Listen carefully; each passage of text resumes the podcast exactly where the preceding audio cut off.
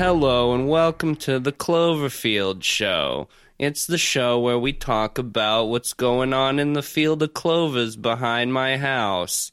I'm your host, Cloverfield, and I'm joined as always by my two good friends, Cloverfield and Cloverfield. We got a three leaf clover, a three leaf clover, a three leaf clover, another three leaf clover. I saw a two leaf clover the other day. wow. Wow. But I still can't find the elusive four leaf clover. I thought I found a four leaf clover, but it was just a piece of grass. Hey guys, it's me, Cloverfield. Look at what I found in the backyard. It's a four leaf clover. Wow. Wow. Now I know I've burned you guys before by taping two leaf clovers and making them a four leaf clover, but this time it's the legit It's deal. the real thing. real situation. Wow. In other Cloverfield news, I threw up in the shower this morning. Wow. You must have picked a one leaf clover. you must have bad luck. Oh man, no, it was because of all of the beer I drank last night. Oh, we yes we we had a wild night. All of our clover grovers. Clover. Um, welcome to Pod People, I guess. y'all, y'all already know what the fuck this is. Um, and in case you hadn't guessed it already, this is our Cloverfield Spectacular, the show that you've all been waiting for for like the last three months. We talk about two leaf clovers, three leaf clovers. and four leaf clovers, which I believe is now titled Overlord. but right, yeah.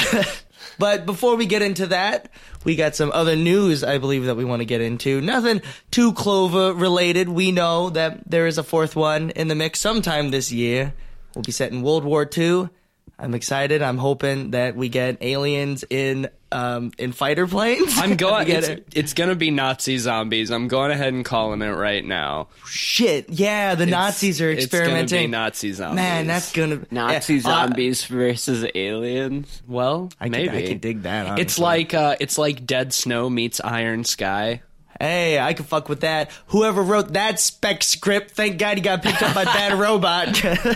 Well, yeah, it's this movie is called Overlord, but you know that they're gonna have to throw Cloverfield into the title Clover Lord. somehow. Cloverlord. Like Operation Cloverfield. It's just gonna. or It's just gonna be like a big bad Nazi guy. I am the Clover Lord. I have all of the clovers.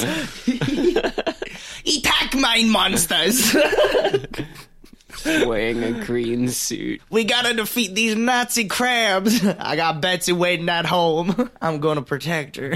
Um, but yeah, Oscars are coming up. We got some Best Picture nominees. I could Uh, not be more ambivalent about the Oscars Well, I mean, this year. Get Out. Get Out. I mean, got a yes, yes, yes, yes. That which is is- cool. I mean, you don't really see horror movies get nominated very They're often. they're also considering The Shape of Water a horror movie, which it's not really. It's not really like I guess it has elements of horror, but if you're like the Academy and considering The Shape of Water a horror movie, then that means that there is a horror nomination in all of the major categories in the Academy Awards this year. That's cool. which which is is But- cool and it's never happened before. but, to a lot of other people, I feel we don't. and I mean it's Shape of it's all the it's all the same two movies. It's Get Out and The Shape of Water. Nice. Well, hey, I haven't seen Shape of Water, but Get Out, good movie. Yeah, good yeah, movie, yeah. Very funny, very uh, tense. It's a lot of gonna too. it's gonna get snubbed though. yeah. Shape of Water uh, also got nominated for Best Picture. I should mention. Oh, yeah, Uh, yeah, yeah. Big deal. Um, Big deal. movie. um, other Best Picture nominees. Let's see. We have uh, Call Me by Your Name. Haven't seen it. I Me just neither. watched a couple days ago. I was not a fan. It it's just like a bougie, uh, rich seventeen year old kid who uh, mopes around for the whole movie until he uh, gets an army hammer, if you know what I mean. Oof.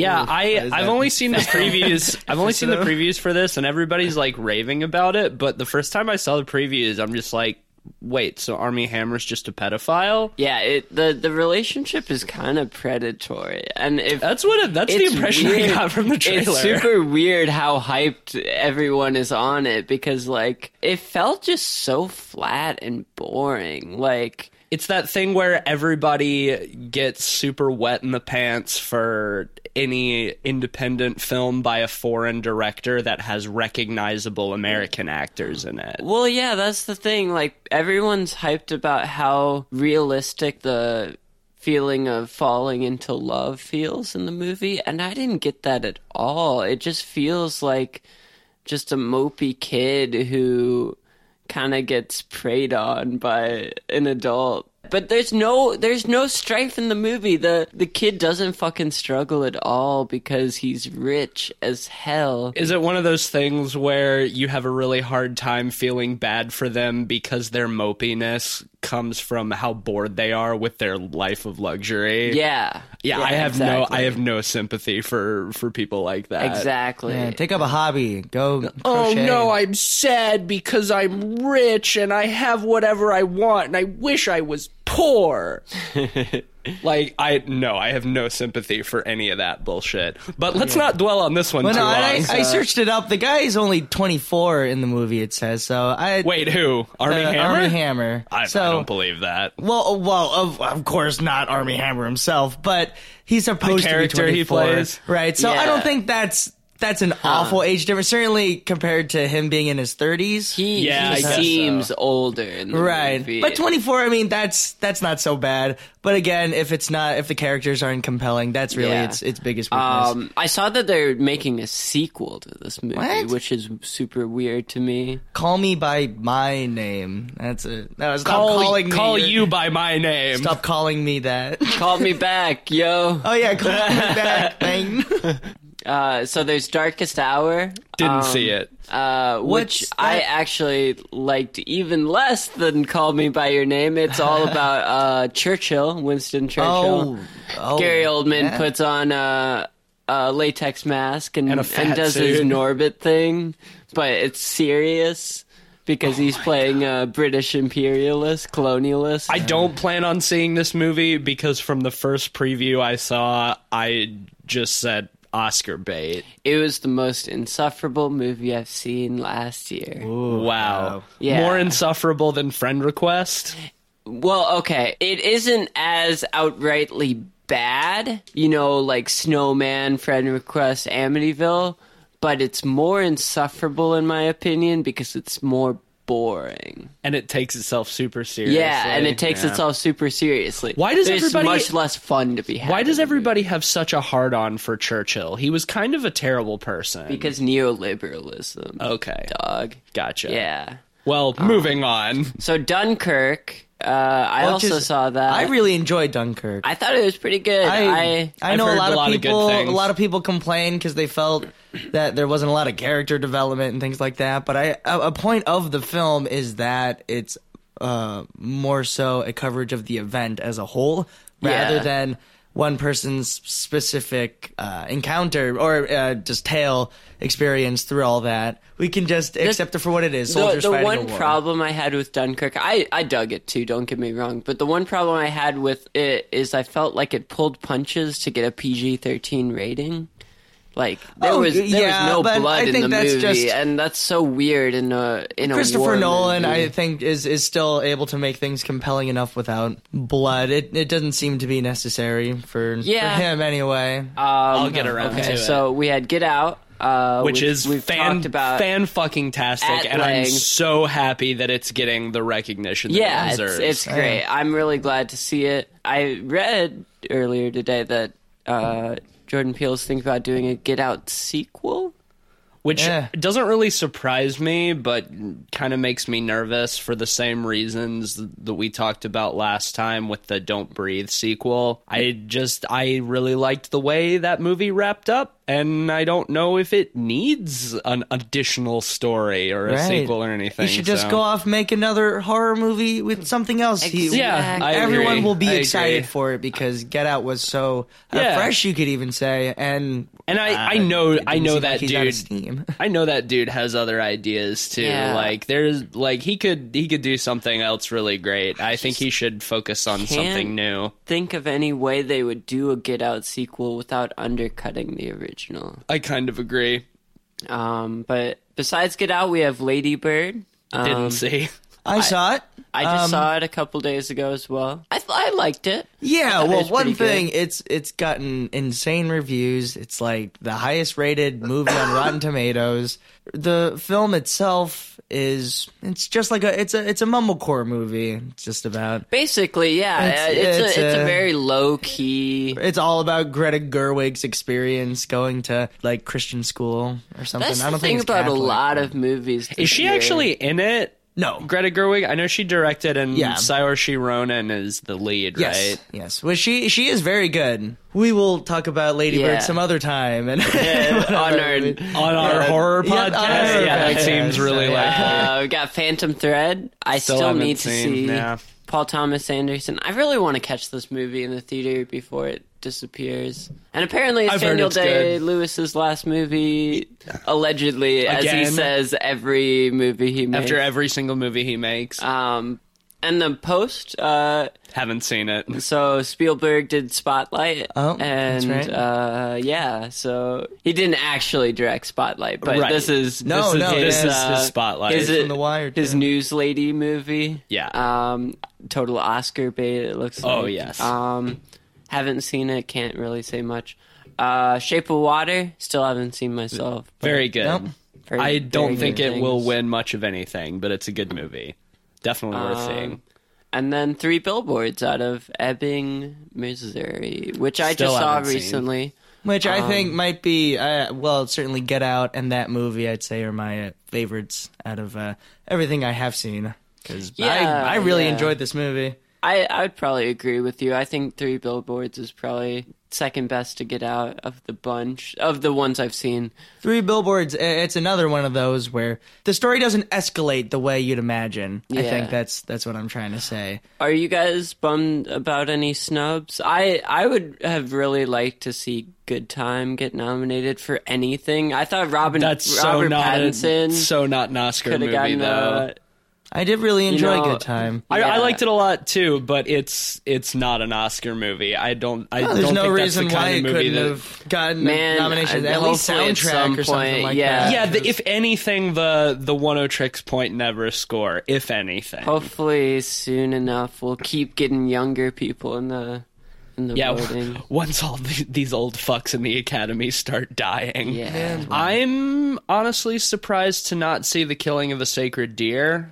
Yeah, uh, I nominated. too. I kind of expected to see it and would have liked to see it up there. Didn't the lobster get a nomination? for Uh, just uh, Colin Farrell. Colin Farrell, yeah.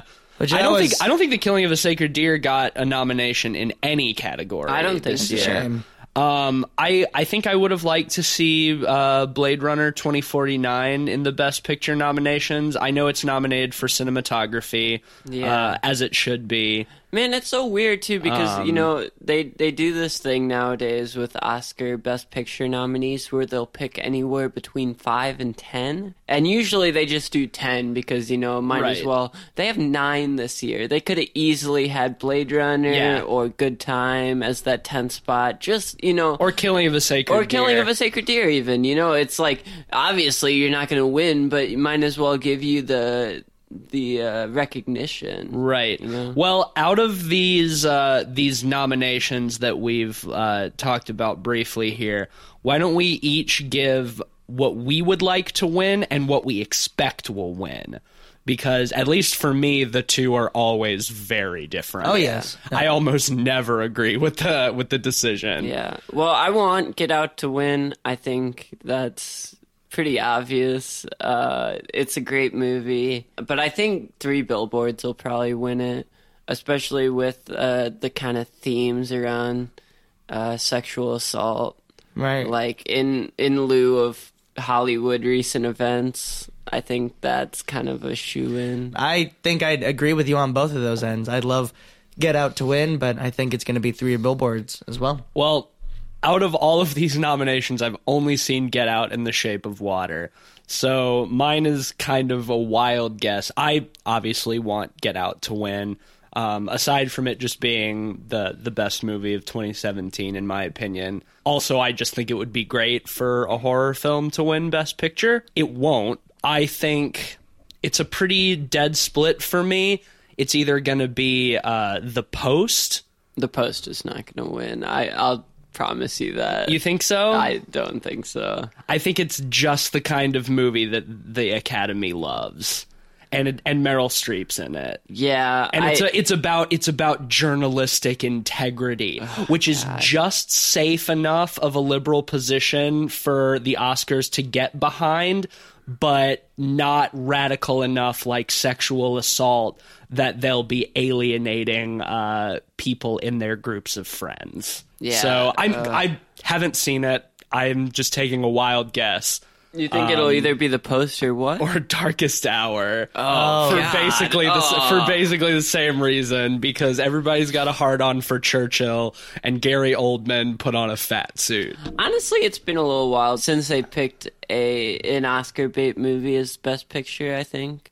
I think the last one was probably King's Speech, unless I'm missing one. Did that I win Best know. Picture? It did. yeah. Yeah. Do you count Really? Spotlight as an Oscar bait movie? Oh yeah, Uh, no, that was such a surprise yes. when can't because it was like the safest movie that year. Because Well, see, that was that's the same why it- year as like Birdman. That's why I Sure, think right? the I, that's Or was why I think the Post will Uh, win. I think Birdman was that the year of the year the before. Revenant? Spotlight was the year with the Revenant. Yeah. With the Revenant. Give 'em- I mean, I really, really liked Spotlight, and I wasn't upset about it winning Best Picture. It wasn't my pick, but I think it's a great movie.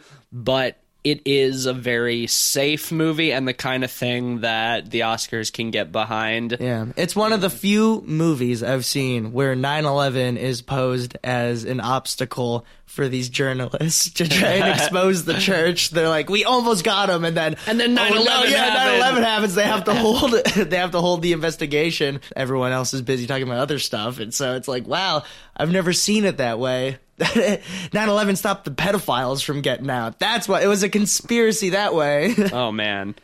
Well, I guess we can uh, revisit this in a couple of weeks. And, Yes, that's right. uh, Only a couple and weeks see, away. yeah, I I will not be in the country for the Oscars this year, so I've not been making much of an effort to get caught up. Yes. Uh, like I like I did last year. Last year I saw feature. almost all of them. Um, let's let's get into our our main theme for today. Uh, let's start talking about Cloverfield. Clovers. Cloverfield. Yeah, them them lucky lucky greens. Cloverfield is a very interesting franchise, um, in that it's even a franchise at all. um, let's let's just start at the beginning and talk Yes. about uh, the original Cloverfield from began. 2008. Yeah. In the So- dark dark days of 2007. Yeah. Right before one of those hype movies in 2007, uh, there was this trailer. It looked like a home video, and in the middle of it, uh, outside of their apartment, the Statue of Liberty's head just smashed into the, the street. And then it cut to uh, a date, uh, 1 1808, and there was no title and uh, I thought this was a really cool way to like build interest for a movie. Yeah, absolutely. I'd say in general, uh, the Cloverfield franchise's uh, strongest suit has been in the various ways they market these movies, and we'll talk about each one individually as we go through. But yeah, I I remember all of the build up to this movie back in 2007. Uh, Yeah, they did like ARG stuff online. yeah, yeah, yeah, yeah. And I was 12, I guess, 13. yeah, I was like twelve or 13 i think and uh man i was super into this i got really excited for this movie from that first trailer And then they did the other one where it's just the guy talking into the camera under the bridge, like something's attacked the city, and you hear explosions and shit off in the background. And uh, man, I was fucking hyped for this movie. I think I saw it in theaters like two or three times. Yeah, I, I think I went opening night to see this. I think I might have real too, talk. I think this was the first opening night movie I ever saw.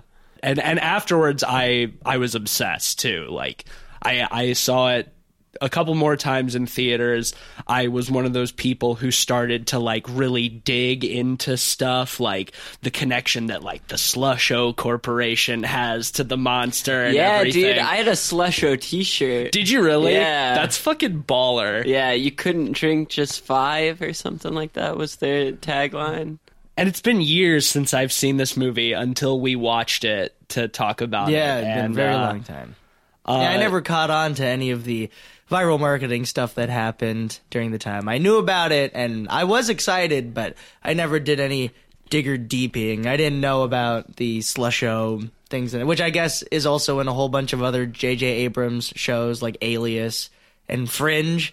The best show that I've never watched. I Oh, dude, man. I Fringe was great when it was when it was I on. I watched the first season of Fringe and then I kind of gave up. I watched like the first four seasons of Fringe. Oh, I never saw I never saw the end, but it was like my favorite show on TV when it was on. Like me and my mom would watch it like on TV every week when it would it's come on. J.J. Abrams' specialty, making everyone's favorite show for I never two seasons. I never noticed the the Slusho connections in Fringe at least. I Oh, know that man. I know they're in every single one of these Cloverfield movies. Yeah, and they do, I don't think they ever say it in this movie, but the the main guy who's like getting ready to leave and move to Japan is he's going to work for Slusho He or has a. Slusho shirt He has a at the party, yeah, yeah. or his brother has the Slusho Yeah, yeah, yeah, shirt. yeah. But yeah, that's why oh. he's moving to oh. Japan. Yeah, Yes, so that's right. We haven't talked a lot about plot because I think a lot of people can just. I mean, Well, the, the, premise the, is pretty easy. The framing narrative is yeah, it's a found footage thing. Uh, these young, mid to late twenty somethings, early thirty somethings, are throwing a going away party for uh, one of their friends who's moving to Japan to accept some job. They're documenting the night and giving pe- having people you know say their goodbyes on camera, and then shit starts going crazy in the city. Something is attacking the city, Yes, and then they and- have to survive the night. As T.J. Miller puts it at one Yes. point in the movie, like every good found footage film does, because they have no better way to explain it, is that there's always someone that goes, "People need to see what happened here." Well, no, they that was this was back when they still did try to uh try to justify why they never just put the camera down and run away. They don't even do that shit anymore. Nobody questions it anymore. But yeah, this was back in the day when somebody was like, "Why are you still fucking filming?" He's like, "Somebody's going to need like people are going to see this." Well, no, This that gonna that's what I'm saying. I I don't even know the last found footage film I've seen recently. I feel like uh Any ones that I have seen have been so underwhelming that I don't remember anything. Uh, it seems the paranormal activity movies are probably the only ones doing it. Who watches those anymore? Yeah. So. Uh, I mean, But in those old, like Diary of the Dead, I was honestly, I it's it's a much better movie than that. But I was getting a whole lot of Diary of the Dead flashbacks, which is I I'm pretty sure that Diary of the Dead came out after. I don't think it holds up as well as I thought it always did. And I've never seen it. no, I I'm talking about Cloverfield. Oh, I'm oh, talking yeah, about yeah, yeah. Cloverfield now. No, I, I agree. I agree I- with you. Yeah. Uh, unfortunately, As Well, here's a question I'll pose to you. I know Matisse said he saw it in theaters. Did you uh, see? I'm pretty sure I saw Do it you in think theaters. seeing it on the big screen would make a difference? Because I was thinking about this because Yeah. I think on a big screen it would feel more immersive than it would on TV. Definitely. So it kind of undercuts that a little And bit. it's but it's a it's like a Godzilla style monster movie. Like those are always better on the big screen. right. Yeah. But I mean, also like this is just the type of shit that I ate up when I was like thirteen. Yeah, see, that's what I'm so torn about because I, I agree that it doesn't quite hold up as much as it did when I was 12, 13. But at the same time, I'm not sure if I attribute that to necessarily it being worse or than I remember or just seeing it on a smaller screen. I think it's a combination of the two, at least for me. I will say that even though it doesn't hold up as well as I was hoping, it's still not a bad movie. In fact, I would go so far as to say that it's one of the better found footage films that exists I, w- I would agree with because that. I mean, it's it's not it's not incredible, but it utilizes found footage as more than just a trope. It is actually like a, a way of like telling the story and like revealing and hiding things in like a specific way. yeah, It doesn't just feel like because a lot of found footage movies, especially more recent ones, I watch them and I'm like, why is this found footage? Why isn't this just a movie? You know, Yeah. That's how I feel with a lot of the Paranormal Activity well, I mean, ones outside honestly, the first Couple. I would put this in like the prime golden age of found footage movie. I mean, Yes. you obviously have Blair Witch, which came out much before it, and which is still the, best. the originator of found footage. And then this kind of brought in like a second wave. I mean, after that, you had Rec, which is really good. Oh, I've always wanted Um, to see that. I don't think I ever saw really that. awesome. Oh no! Wait, yes, I did. I, movie. s- I saw the original Japanese or not Uh, Japanese, Spanish? Uh, Spanish one, and the really terrible American remake. but the Quarantine. Spanish one is really good. It's good. Quarantine. I Um, didn't hear the sequel. Rec Two is supposed to be good. That's what I I've heard seen as well. Mm-hmm. Uh, first Paranormal Activity movie, uh, also very good in my opinion. Not much I wouldn't happens say in it. very good, but decent. Yeah. My my hot take is that the third Paranormal Activity is the best out of all of them. We'll have to do a Paranormal Activity movie uh, yeah, we will. episode at some point. Uh, Um, but you know, I would say. I would say that Cloverfield is almost directly responsible for the oversaturation of found footage movies that came after it because I think it was so successful and everybody got so excited by it and the hype lasted for such a long time even after it came out. Right, because Paranormal Activity came out in like 2009 or something, right? 2010? 2010 2010 sounds okay. about right. So that that, that 2009 makes sense. 2010 right? uh, shortly shortly after this movie yeah, I feel like we got a wave of shaky cam movies Yes, after dude. this. I think Yes, one thing is that it's probably well, certainly not Cloverfield because they a lot of basically all the budget probably went to animating the monster, but the effects still hold up pretty well too Yeah, actually. surprisingly well. I think the the amount of restraint they have in Yes. showing the monster really helped with that. but we'll talk about that budget. we'll i don't want to cut off eugene's Yeah. point that you were making not just shaky cam, found footage in general that the financial success of Blair Witch and Paranormal Activity show that you can make a movie with basically no budget and market it that way and that it's weird you put less money into it and you'll make more because it's all about how you present the film. Paranormal Activity did it because they said, uh, get your uh, theater to play this movie where they probably were going to play it anyway, but Right. it builds up the hype. With Blair Witch Project, that came out at a time when you couldn't really verify a lot of the things. yeah that and it was and and that was really like the the first real found footage film and they marketed it as if it were real right. which is something that a lot of found footage films have tried to do, but they don't really follow through on it, you know?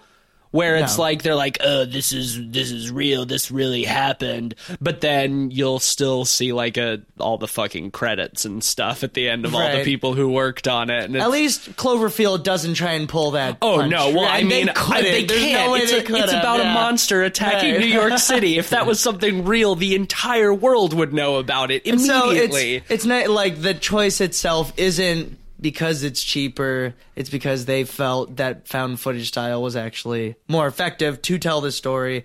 Which I guess. Yeah, because the opposite end of that found foot, if it wasn't found footage, I think it'd be something more like Godzilla, the 2014 one, where it tries to make it about the people, but the people aren't very interesting. Right. if we haven't mentioned, T.J. Miller is the man behind the camera. Yeah. and he is uh, he is the comic relief. You know what I as couldn't- little as he what I couldn't stop thinking about, and this is probably there's probably no connection here whatsoever, but his character's name is Hud, short for Hudson, and I just as I just couldn't stop thinking about it as like an abbreviation for heads up display, like in a video game, oh. because he's the he's the camera. Yeah, he is right, he is our heads up display. I I doubt that that was their intention, Probably but I not, just could not stop thinking about it. Yeah. Yeah, this was back when T.J. Miller, before he was a fucking fat schlubby nerd, he was a skinnier schlubby Before nerd. he Yeah. was the star of such features as the Emoji Movie. Yeah. yeah, Yeah. this was probably back in his donkey punching days. No, this was this was first wave T.J. Miller. Yeah. Then there was second wave with Silicon Valley and all that. But uh, Now yeah. we're into Golden and then Age. there's Golden Age. and then there's Golden Age T.J. Miller emoji movie, uh, physically abusing women during sex. Yep, T.J. yeah, Miller, yeah, go. everybody's favorite. T.J. Miller. 2007 certainly it was, Allegedly. it was simpler times. Oh, yeah, allegedly he fucking shoved a bottle. No, I'm not going Yeah. farther into God, that. But no, yeah, no, yeah. he's.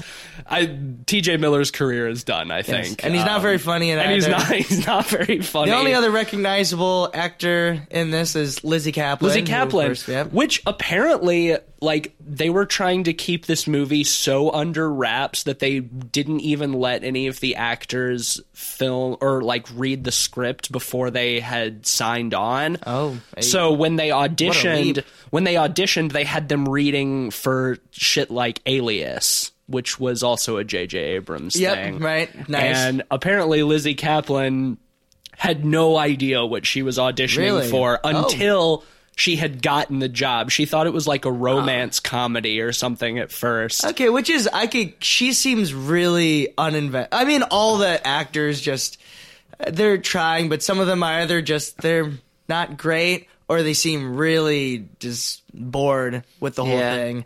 Like Lizzy Caplan, I felt wasn't trying at all. Well, in this you know, movie. I, I actually kind of disagree. I think Lizzy Caplan probably gave one of the best performances just because it's so naturalistic. Yeah, I agree actually. She's like the outsider of this group. Like when we first see her at the party, she doesn't really want to be there. She's like friends of the she's like friend of a friend, you know, and TJ Miller's being really creepy and trying to like hit on her and stuff and she obviously just wants to leave and then she sort of just ends up lumped in with them. So I kind of agree with you like the disinterest matches her character, I think. I, I didn't read it as that. I I don't think it would be right for her to be bored just because she's around people she's not familiar with.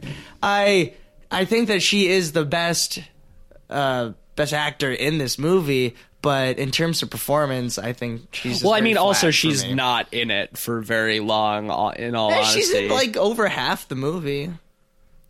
She's I'd in say a so. solid amount. She- yeah, she's in a good amount. Um, But anyway, well, also I think I feel like uh, the shaky cam kind of masks how bad some of the performances are. yeah, yeah, yeah. The Uh, worst performances are always when people are like talking directly into the camera. Yeah. you know? like that's always the worst shit. There's some some narrative stupidity in this movie. I think. Well, uh, I mean, the whole main conceit is pretty dumb. Of going back to save this girl. Well, right. That's that's what I'm saying. Yeah. That's what I'm saying. Like, I like the idea of them having to like survive the night, get to the evac spot without being killed by this giant monster and all the shit that's happening. But the main character having to go rescue his love interest from her apartment building is so fucking stupid. Right. Well, they they introduced the little character development that there is in here. The guy who's gonna be going off to Japan. Uh, it's not his girlfriend, but it's a friend that they slept together for- Once. yeah, they slept together once before, but it's one of those like, oh, you can tell they care. You know, they they love each other. They just can't admit it. And she's going out with some. Uh, the It's the like- jerk ass lawyer from Silicon Valley, if uh, you guys remember that. Oh, But- that's where he's from. Yeah. I couldn't Yeah. fucking. but he place also it. at, at a certain point in the movie, we see him at the party. They leave, and then you he's just, never hear from him yeah, again. he's gone. It's it fe- like this plot is like generic rom com plot, which is weird because it's like wrapped up in this like disaster slash monster movie with like this little rom com narrative at the center of it. Like they had sex once and they've been friends forever and they really like each other, but neither of them will say it. But he's got to go save her because what happened to her shitty boyfriend? Where is he? He's probably dead. It, it it's dumb. It's dumb. The the journey of them to get to her and rescue her is not the problem that I have. It's that as the Yeah, as the conceit. goal. Yeah. As the conceit. The the way they kind of show the relationship between the main character and that girl is kind of strange to me in the flashbacks. So they say they retrieved an SD card, and Yeah. then they act like it was shot on like tape the whole movie because like they do like these flashbacks at the very beginning of the movie showing their relationship oh, and they just the- the- the conveniently show like timestamps on just those parts Right. to show it was in the past Right. yeah, in case. Well, yeah, the, Oh, i- the idea is that they're recording over this tape that he, the main character, took from when he and the the girl went to like Coney Island. yeah or but there's no timestamp over the Right, right, present right, day right, stuff. right, right, exactly, Just, uh, exactly. Well, I just imagine how Maybe they turned it obnoxious that would be if the entire movie we saw the timestamp. timestamp, Yeah. There's little just battery a level. little Rec thing in Oh, the corner You know, and it's one of those things where it's like, why did he have this like camcorder with them when they were like going to Coney Island or whatever? It's one of those things like they wouldn't really be recording their day. Um, my my money is that he had the the camcorder because they made a sex tape Oh, because yes. because it starts with him like walking around her enormous super luxury apartment Penthouse. over penthouse overlooking Central Park and then he goes into the bedroom to wake her up like they were they were making a fucking sex tape. And then they decided to just record their day at Coney Island. And that's why he's so upset when he When finds he out that they've been the recording tape. over the tape. He's like he's like wait I had a tape in there. Did you did you change the tape? And TJ Miller's like oh yeah, maybe. That's a great point. Uh, in one of the final shots of the film, it is Rob and Beth, and they're on a like are they on a Ferris wheel, yeah, right? on Coney Island And yep, they're at Coney Island, and in the background you can see an object, something hit into the water. And of course, at that point, people went crazy trying to figure out what that splash meant. I, I right didn't well even that's always been the mystery is like what what fell out of the sky and I've never, I never saw it when I first uh, watched the movie. I only heard I didn't. about it I didn't see it on my first on my first viewing either. Well, because it's the kind of thing like it's way off in the distance. If you're not looking for it, you'll miss it. Another thing, It's a nice touch. must have been easier to catch in the movie theater than on TV, of course, because it'd be bigger. Uh, I guess the idea behind that that it's supposed to be a satellite that crashes into the water that disrupts the Cloverfield creature. That's that was always one of the possibilities. One of the- the possible that theories, It was either maybe the creature is an alien and that's it falling into the ocean, or I. Shortly after this movie came out, when I was doing all my research and shit, like Right. there's some people that say it's the Slusho satellite um, that crashed into the ocean and woke up the creature, whatever. Um, it's one of those things that doesn't really matter, but it's a nice little Easter egg. And it, I mean, I always look for it every time I watch the movie since that point because I know it's there. Yeah. But Well, and it's nice to know that they decided for the movie itself they wouldn't give an explanation. If you wanted to try and figure it out, then you could do your. that's what I like online. about this movie: how vague everything is. They don't, feel- have a scene of them talking to some military guy being like, "There, yeah, this this monster was awoken." that Right. They explain everything to us because you don't because you don't need that shit and that's something you get too much of in so many movies is like all this explanation and it's like it doesn't really matter it's not the point it doesn't matter what the monster is or where it came from just that it is attacking the city and these people have to survive. Yeah. like i'm really glad that there's not like an investigative element. Like we have to figure out what the monster is because no they like these are just normal people just trying to survive. They don't fucking give a shit you know? I i remember there also being uh, a fan theory that there were two monsters. Oh, that was one of the things that I like looked into a lot back in in that day is the idea that there's two monsters. It's basically unfounded.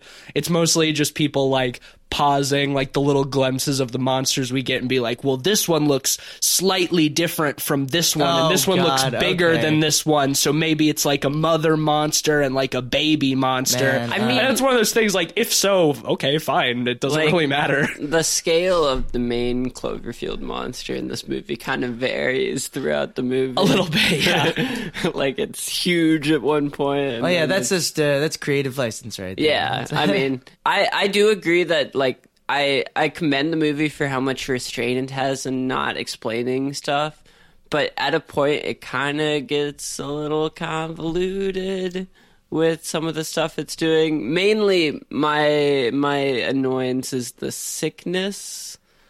Oh, right. right. That's Lizzy something that sort of just gets- yeah, that's just added uh, into killer character. off. Yeah, yeah. It's, there's no it's other reason weird. behind it. Um, so like you have the main monster, and then it has like lice that fall off Low- of it, Like crab fleas. like alien yeah. fleas, and it like they they they kill people. They're like grabbers, grabber alien type Yeah. of things, and uh I do I do really love the scene where they're in the subway tunnels and they have to fight slash run from the little alien. yeah, I think that's one of the most one of the best one of the best scenes in, scenes the, movie, in the movie for sure. Yeah, the the use of night vision. Mm, without overdoing Yeah, it. yeah, yeah. Yeah. Without overdoing it and uh, just sort of like the claustrophobia of being in the tunnels and all of that stuff is really rad but I, I agree with you. There is that kind of weird convoluted thing that if somebody gets bit by these things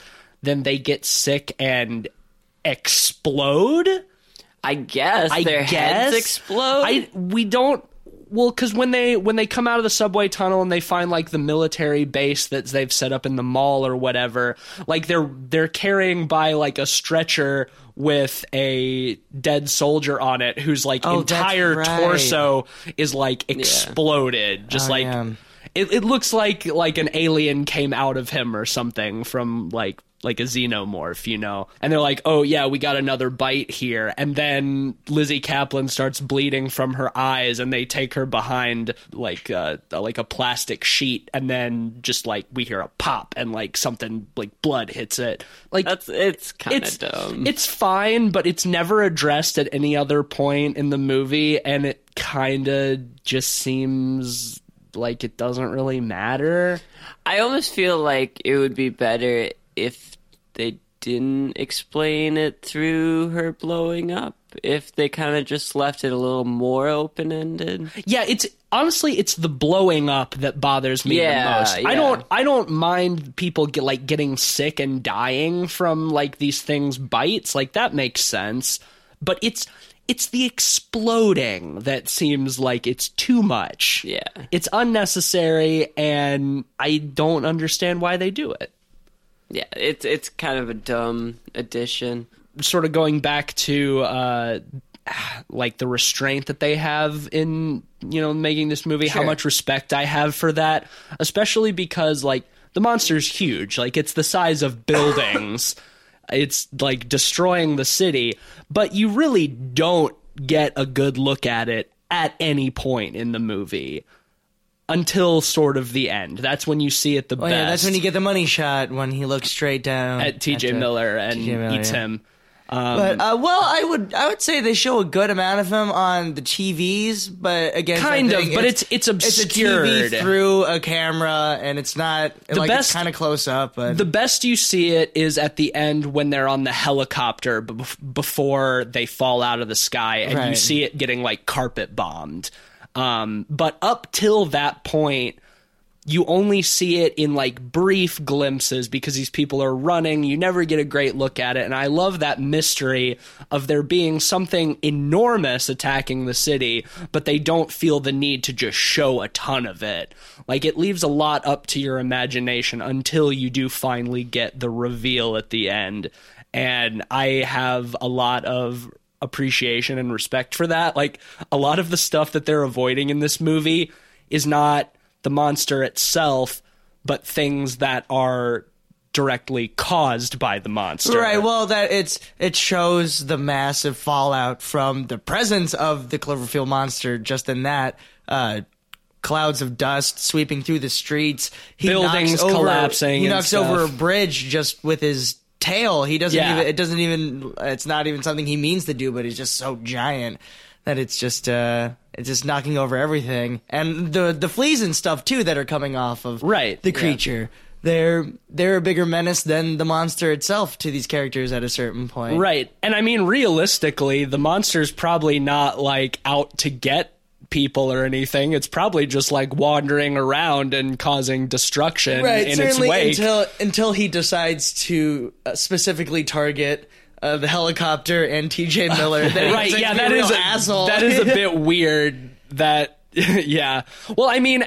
At one point, like when they find Lizzy Caplan's character again, and she's the only one who's seen the monster, she does make a point that it's eating people. But I mean, it's it's a big old fucking monster, and we're like little bugs running around. Like, of course it's eating. It's Right. eating people. Like, you know. Do you guys want to rate this? Yeah, I'd say we should just jump into it. Well, for me, it does not hold up as well as, and I, a, part, a part of that is because of the oversaturation of found footage that spawned off of Cloverfield, and well, even by extension, the Blair, Blair Witch. I think those movies lose their effectiveness because of the movies that were made after him, and it sucks because they should get credit for starting these things off. But I think there have been a lot of other movies that have done it better and show that there was a lot more potential in these sort of found footage movies. Like Troll Hunter, I would say, is like one of the best found footage um, movies that I've seen in quite a while. I really enjoy that movie. The context like that just makes it harder to remember what made it so great. I would still say it's a very entertaining movie, moves at a pretty good pace. The characters I just don't find particularly interesting. And unfortunately, they spend all that setup, it's just 20 minutes of people getting ready for a party and that's it really drags. Thank goodness they they know it's like this is just to set up all the nonsense and destruction that we're about to do. So for me, I'm gonna give it a three and a half, just because it's still worth checking out, but it won't blow your mind. I think. Troll Hunter is a great movie. Yes, Speaking of- Troll Hunter is a great. Yeah, I really. Yeah, oh no, I'm glad we could. Are we gonna rate Troll Hunter? Um, but yeah, I think Cloverfield. It's one of those movies where it feels more like an amusement park ride than a movie. Uh, I remember at the time when this a first came out, it. they were giving out barf bags with the movie. so many people were puking because of motion sickness. I can believe that. Uh, but yeah, it feels like an amusement park ride in a lot of ways, just because it's so immersive and you're following them. And I think it's a, a really original way of doing like a a Godzilla type of movie. Yeah, you know, yeah. it, it feels like a really unique and original way to do that type of story. Um, I I agree that it doesn't quite hold up. I feel like if you see this movie, try to see it on as big of a screen as possible. Sure. Find someone. Because I- Find one of your friends with a great home theater setup. Yeah, I think sound. I I think seeing it on a big screen will add to the the amusement park ride feel. No. It'll bring you into it. Uh, might make you puke a little bit, but that's all right. Um, I the the characters are a little dumb. There's there's some dumb plot stuff, but it's still a fun ride. I'd give it a solid three and a half. I think it's a, a decent movie. I think it's a good start of this franchise. Yeah, I feel basically the same. Um, it is very much like a, a theme park ride. Um, my biggest problems from or with this movie come from the the characters and the plot. It seems like there's too much effort to try to make like interesting, relatable characters and like a serious plot line. Whereas I would have rather had it be more naturalistic, where it's just like, you know, a documentation of these people trying to survive the night and evacuate. Right. If it, it, had could been have just been about escaping the city. Right. It if it, and if a it had been, I think it would have been a lot, a lot better. Um, for that reason, I'm gonna go right with you guys. Uh, solid three and a half. Um, good, fun movie. Uh, holds up pretty well. Um, but yeah, all the party stuff at the beginning is hella boring. Um, and I don't give a shit about any of these characters, and I don't give a shit about the romance.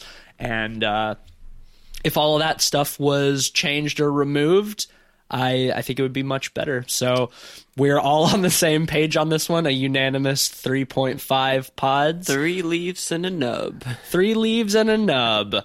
Um, now let's move on to Ten Cloverfield Lane. Yes, from we- 2016. By So, you Dan watched- Trachtenberg. Yes, you watched Cloverfield and you thought, well, when are they going to make a second one? And then for nine years, nothing. There's just silence. We don't. We hear whispers of a second movie coming out, but those are all just. Do we? That's all just. Well, I don't think that Cloverfield, when that came out, people weren't uh, thinking about a sequel. I- because no, I don't think eh, so. People Well, probably would is- want to see this monster attack again. I, I, I think the way the franchise has gone now is crazy, but. I think a Cloverfield sequel wasn't something too outrageous. The weird thing is, about. they No, but I never heard anything about They kind of I- I- I- intermittently ran the ARG even after the first movie, like on and off for a few years after. Oh wow! So yeah, Really? certainly Yeah. things for people to to hold on to.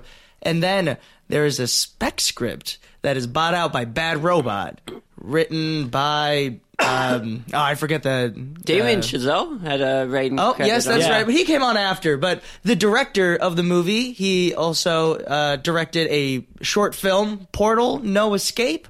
He was or also a big Escape. podcaster. He had a Oh, was he really? podcast on Revision Three back in the day called uh, "Totally Rad Show." Dan Oh. Trachtenberg? Yeah, I'd talk about like geek culture and geek movies and all that. Very stuff. cool. I did not know that.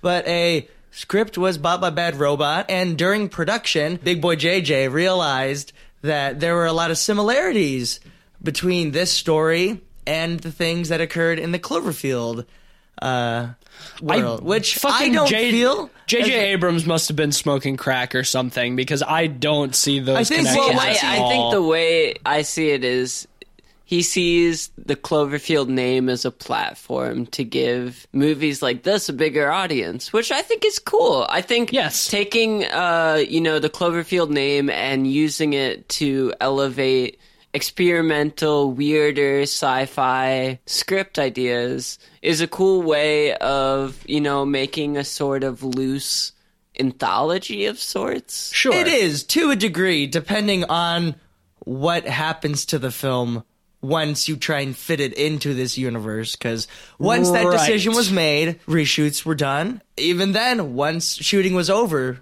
people still kept it under wraps. Yeah, Yeah, they- stars like Mary Elizabeth Winstead and John Goodman. They said they were starring in a film about people stuck in a bunker, but they never let on about a sequel to the massive hit Cloverfield. Yeah, well, we should hold off before we talk about how they're connected a little Oh, bit. yes, Yes. yeah, we can. 'cause- Well, I, it is important, like you mentioned, uh, that as when this was picked up by Bad Robot, it was totally unrelated. I think the original title was The Seller, The Cellar. Yeah. correct? And it's a totally standalone movie, completely unrelated to Cloverfield whatsoever. And last minute, they did some reshoots to loosely tie them together, and they slapped the title 10 Cloverfield Lane on it. It fucking worked because, like, realistically, we just rewatched this movie last night. And when I was watching it, I was trying to watch it as a completely unrelated movie. It's a fantastic movie. I'll go ahead and get that out of the way right now. I love the shit out of this movie it would not have gotten the acclaim or even the audience that it did without the Cloverfield I don't know about acclaim, but I think audience definitely. Acclaim maybe because you do have like John Goodman, and people love John Goodman. Yeah, because I think the movie itself is very strong, even Yes. without the, the connection to Cloverfield. It's- especially without, the especially connection. without the connection to Cloverfield. Um, it's an but- extremely strong movie, but this is not the kind of movie that the wide American audience will go see. A movie about Mary Elizabeth Winstead trapped in a bunker with John Goodman for the entire movie. It's a slow movie, you know. It's not the kind of thing that like gets people excited, but then you slap Cloverfield on it and people are like, "Oh, fuck yeah, I remember Cloverfield." So they flock to see this movie. And I feel like there are probably a lot of people who were really pissed off when it was over. Then I there's no Cloverfield monster in this movie. I didn't see the monster.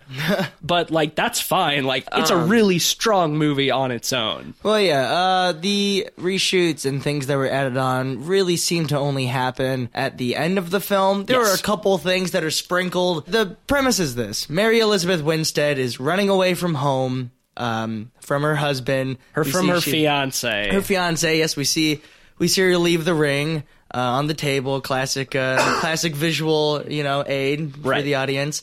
And as she is driving out, she gets into a car accident. When she awakes, she is in a locked room with a chain around her leg. And John Goodman comes up to her and basically says, "Everyone you know is dead. I'm going to keep you alive." Right, like there's some there's been some sort of attack. The air outside is not safe to breathe. You can't leave this bunker. Yep. And man, is the build up fucking fantastic in this movie and the way that they continuously change the way that you look at John Goodman.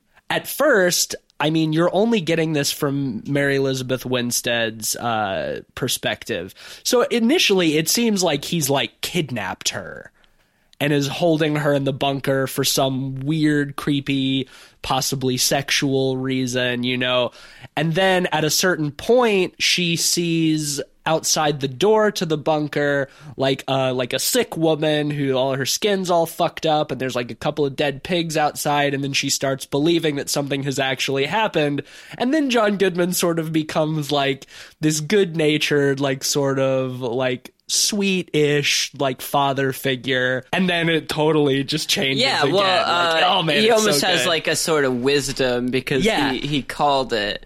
He he plays this ultra libertarian uh, survivalist kind of character, right who's been building this bunker for years for just such a, a scenario as Yeah, this Yeah, one of my favorite scenes is uh, when the there's a younger dude in the bunker with them. He he's talking about what he wishes he would have done uh, before the the disaster happened, and he asked John Goodman's character what he wishes he would have done, and John Goodman's just like nothing. I did everything I wanted to do Yeah, preparing was my right thing. Yeah, Um, oh man, John Goodman is so fantastic in this. Like everybody's good in this movie. He really steals the, the whole show. cast of like three people Yeah. who are in in this movie. But yeah, John Goodman is great because he's he's so good at manipulating how you feel about his character cuz he's obviously like somewhat unstable. He's sort of like the savior character, like he saved these people by allowing them to be in his bunker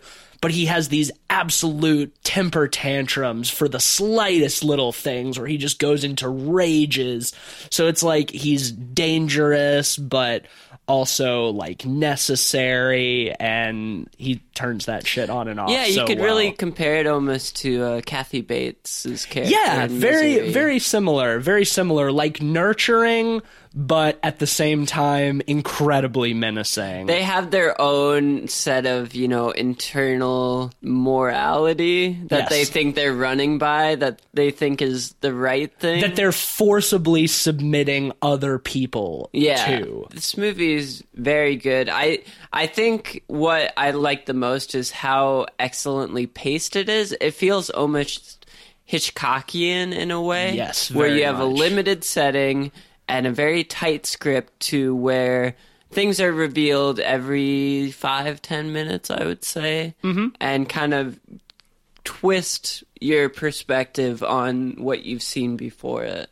it's it's slow but it's extremely tense it's n- it's never boring for being contained to a central location with only 3 characters like you said the pacing and the the the rate at which they reveal things to the viewer through Mary Elizabeth Winstead is really really good and it's just like a constant like emotional roller coaster Yeah. up and down I don't know about you guys, but first time I saw this movie, it was in theaters, and I knew nothing.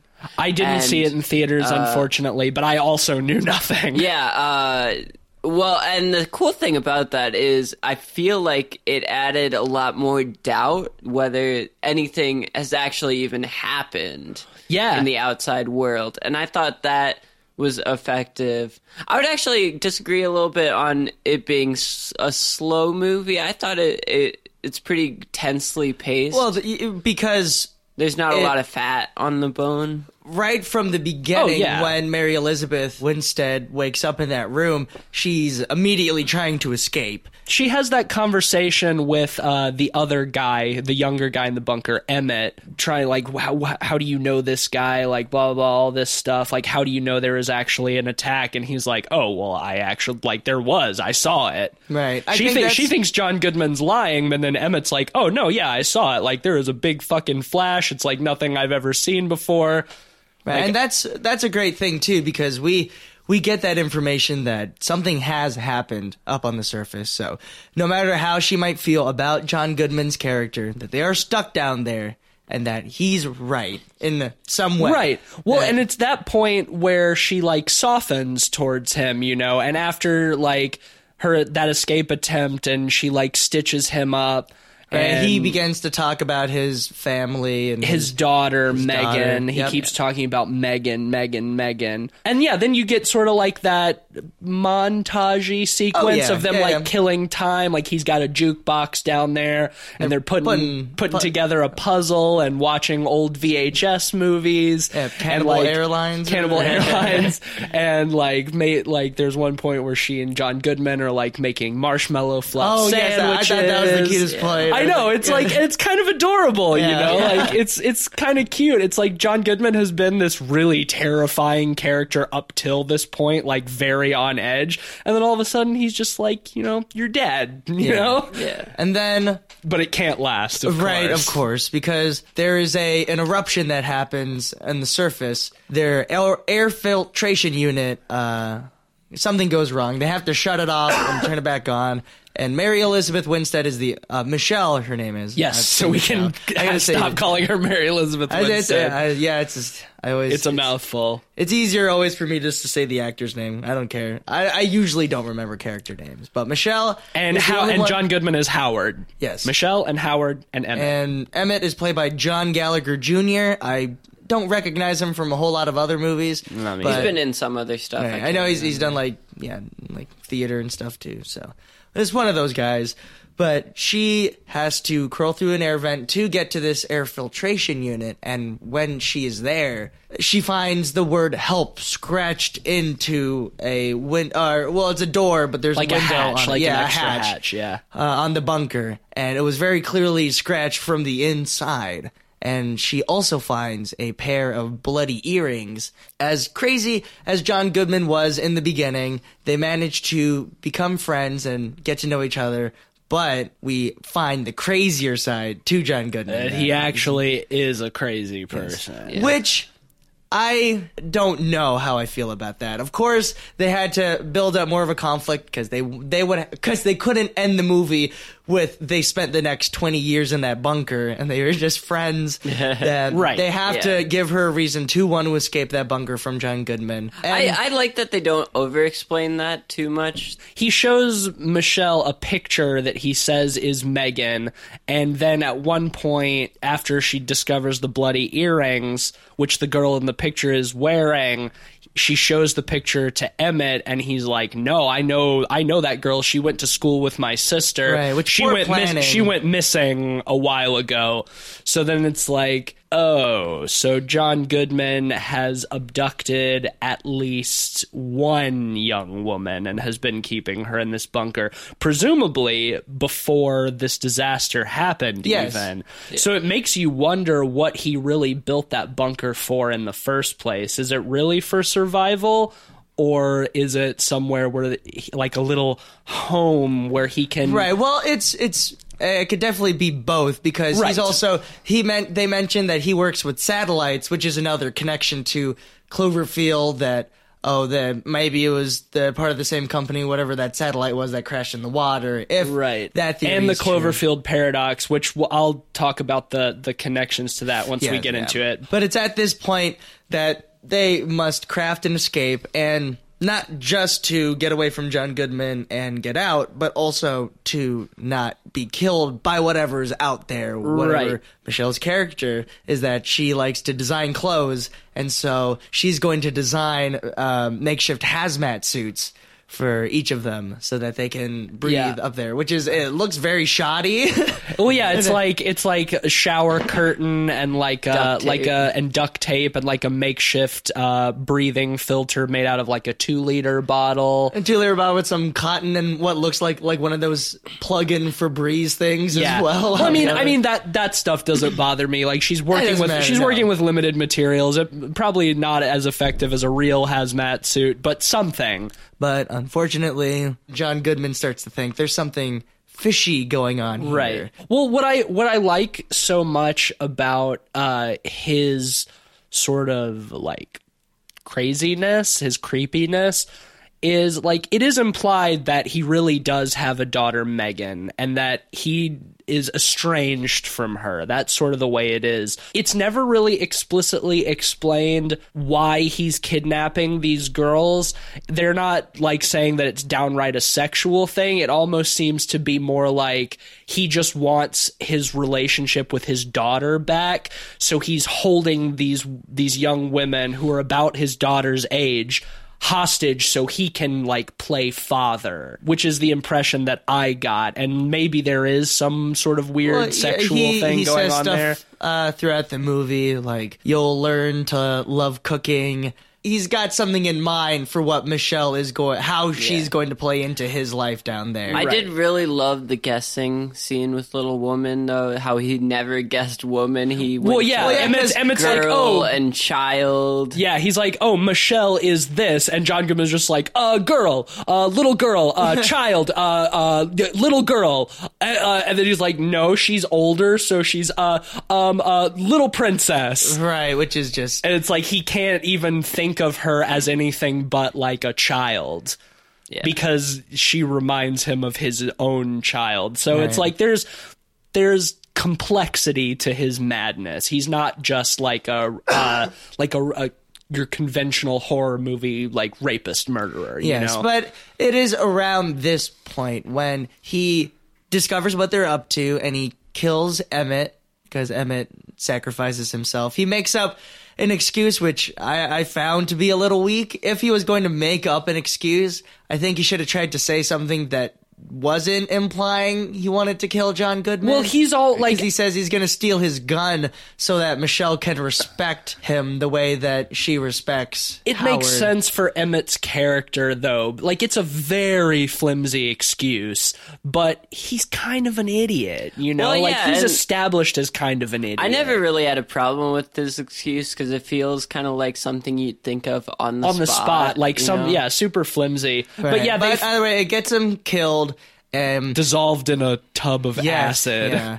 And, which I thought was an excellent, you know, set piece. Yes, the acid. and this is when they are both left all alone. Now there's no one else to get in the way of John Goodman and Michelle. and he says as much. He's like, now it's just you and Yes. me. We The can next be a happy little family. He's wearing a very nice button-up shirt. He's shaven. shaved. He brings ice cream to her, and it's very clear that he doesn't see this as a bad thing. This is opportunity. This Right. is what he wanted in the first place. This is when she really has to plan her. She has to get the hell out. Yeah, Yeah. I I feel like the sh- him shaving part is such a good little touch. I agree. honestly, Unlike in Like- like the room when Greg Sestero just shows up inexplicably shaven at one point, but uh, yeah, like it's it is nice, and he's even dressed nicer, and he's like, "Oh well, why don't we do something different tonight and have dessert before dinner?" And Well- like he's being so like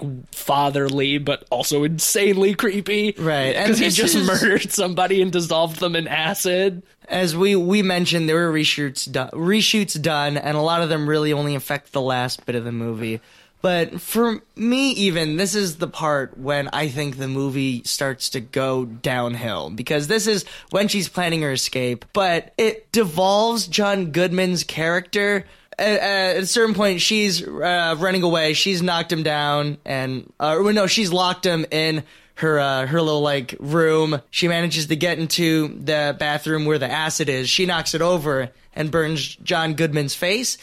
And he then sort of just transforms into like horror movie monster character. He starts just like he starts like going to. He has a deep growl and he's going. "Ugh," he's because lumbering his, around. half of his body has been dissolved in acid. yes, I understand that, but I think that it makes his character just like it's like a creature at this point. He's not very menacing. That And doesn't bother me at it all. It reminded me of what they did with Kathy Bates in Misery a lot. To be honest, It doesn't bother You me at all. If, in the same way, like Kathy Bates got burnt and was still like crazy even to the end. And I 'cause, felt like, like- it was very similar.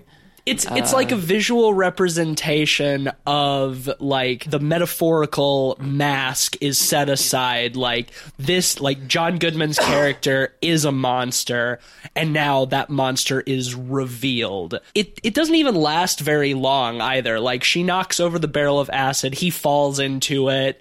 Starts a fire, and then we only No, but then see he him. He starts. She's crawling through the vents, and he's stabbing through the vent.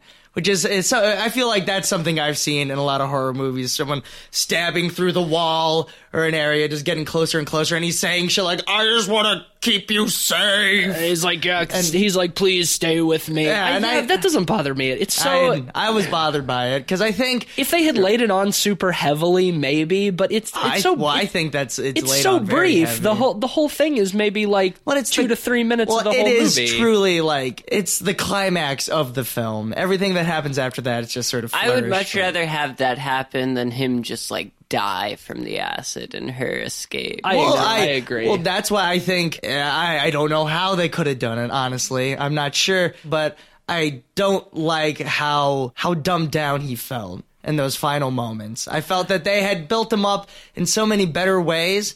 Just to turn him into a lumbering, as a lumbering monster. Yeah, to but at the same just- time, you know, I we see all of his like animalistic anger Yes. earlier, and I feel like that's the perfect summation of that. I agree because because it's he's it's always just so raw, so much raw anger. He's just trying to kill her. you always there are lots of points in the movie where you get the impression that he is like barely in control of himself that like anything could send him over that edge and have him become just totally animalistic which is why he's so menacing. Like he's struggling to hold himself in check. And at that point like his bunker's on fire his his new uh, quote unquote daughter figure has betrayed him. He's in pain from being from laying in acid. Like everything's totally gone out the window and the the beast is just unleashed so to speak. Yeah. that's how i feel. That's how i always feel like, about it. You- it feels you build up the appropriate. animalistic anger in his character so well through the movie. I think that there was uh, a lot of good motivation that was built up for him, and uh, a well-developed character that seemed to just be erased in this whole final showdown, which I, I just didn't find particularly um, satisfying. But she manages to escape John Goodman and break out when she rips her suit, and in a panic, she duct tapes it back up, and in a good Promethean fashion. she takes off her mask just like a she minute looks after. up She and sees- sees birds flying. Yeah, she sees a oh, flock of right. geese flying in the sky and therefore assumes that the air is safe to breathe, which um I mean I get it, but at the same time it's like, yeah, you don't know the nature of what's going on. You Uh, don't it's know very if like strange because uh, she looks in the distance, and that's when we see the aliens were real. Howard was right. He was, and that's a thing that I personally enjoyed that they did show there were aliens. If there weren't aliens in the movie, I probably would have been left very well, underwhelmed. I, I don't necessarily agree with that because like she's asking John Goodman about like what happened. He's like, "Oh, we don't like there's an attack, but we don't know who it was. It could have been the Russians, blah blah blah. There's uh, maybe extraterrestrial in nature. Like even if they had never shown aliens, it's just like, "Oh, he's just a, a kooky like doomsday prepper." That wouldn't have bothered me. She stands up on top of the car and looks out across the field because they're on like a farm and she sees like an alien ship like hovering over the cornfield off in the distance. And she even fucking says her character's just like oh come on. And that's exactly how i felt See, when the first time i saw I, that. I'm so torn because I, I like the open endedness of not having the alien ship shown because I think the idea that it could be anything or nothing ultimately is kind of cool. Well, here's- here's I, the problem. I actually don't have a problem with them with that. The, the, original ship. ending of the movie was that she escapes and she sees that. Well, the, apparently, I guess this took place in Chicago, but that Chicago is in ruins. That it's been destroyed in some way. They don't give an explanation of what it is, but Howard is right in some way that an attack did occur. Right. And I think Howard needs to be right to make him more compelling because otherwise he's just a crazy person. who i'm fine kidnaps i'm fine with that I think that makes the movie infinitely more uninteresting if he's just some crazy. What if it's left open ended though? I think I think if it was left open ended where you didn't know if the well, the and that's why that the- original ending is fine. But again, no matter what, how like unrelated it is, it is a called a Cloverfield Yeah. movie, and it has the Cloverfield. Well, yeah, title and in let's it. get into this. well, so well, I my only my last thing on that is if they are going to show the aliens, it should have been the one shot of the ship over the fucking field. She says, "Oh, come on." Cut to credits. Yes, because If you're gonna show the everything that happens after that point is really dumb and on, it, it ruins a lot of the great tension that was built up in Yeah. the movie. It keeps the movie from being a perfect film, in my opinion. I, I agree. I don't think it's awful. I think they could have done it much worse. See, They could have, but what Um, what makes it frustrating is that it feels tacked on. The It definitely execution, the feels execution tacked on, itself, the execution itself isn't terrible. And if the movie had been about that, it would have been one thing. But the the shelter explodes. She accidentally sets off a car alarm, so the ship comes after her. It sends some alien creature. well, it releases her. like chemical gas. chemical gas first, right, yeah. which also shows she should have just kept her helmet on. well, she Yeah. put she does put it back on. Well, she should have kept it on in the first Right, place. right, 'cause, right, right, right. Yeah, that, Well, turned out there and then it chemical releases the uh, onion butthole monsters. yeah. Right. Um, that look like a it looks like a, a metal like puma with an asshole for a mouth. yeah. Well, several assholes. Several assholes inside That- each yeah. other that continue to come out. Yeah. thing. And the the biggest disappointment with this whole thing is that you know why they're adding on this final part, not just because they have to show the alien and they want to try and show a little more special effects uh, spectacle behind the movie, but uh, with her character in the first part, she's running away from her fiance. She has a talk with Emmett, how he used to uh, be really good at track. He was supposed to go off to college, and how he never went on that bus. There's a moment, uh, a shot where she grabs that ticket. Uh, from uh, his wallet, and it's like I'm gonna run track for you, but it, but no, what it really means is that it's it's about uh, in a way like embracing your own skills and being able to do what you have to. Well, right. These characters all all uh, run away from things when shit gets tough. They run away. Like that's the theme. That's why she's running away from her fiance in the beginning. Yeah. that should have been done away with and given its climax with her escaping the bunker. But someone higher up decided that the best way to represent that would be for her to get in a battle with this worm creature and alien ship and not only encounter them but to defeat them in a incredibly ridiculous way. I want, I want to pitch you guys a thought I had while watching Okay. the movie. You know, I, I mentioned earlier that I kind of see Cloverfield as a series as almost kind of an anthology to do more experimental sci-fi things under a unified name. And in a way, I kind of see the ending that was tacked on here as almost sort of you know how in anthology movies they have that you know outer storyline throughout the whole anthology Yeah. that you know usually isn't quite as strong. The framing narrative. yeah, as the yeah.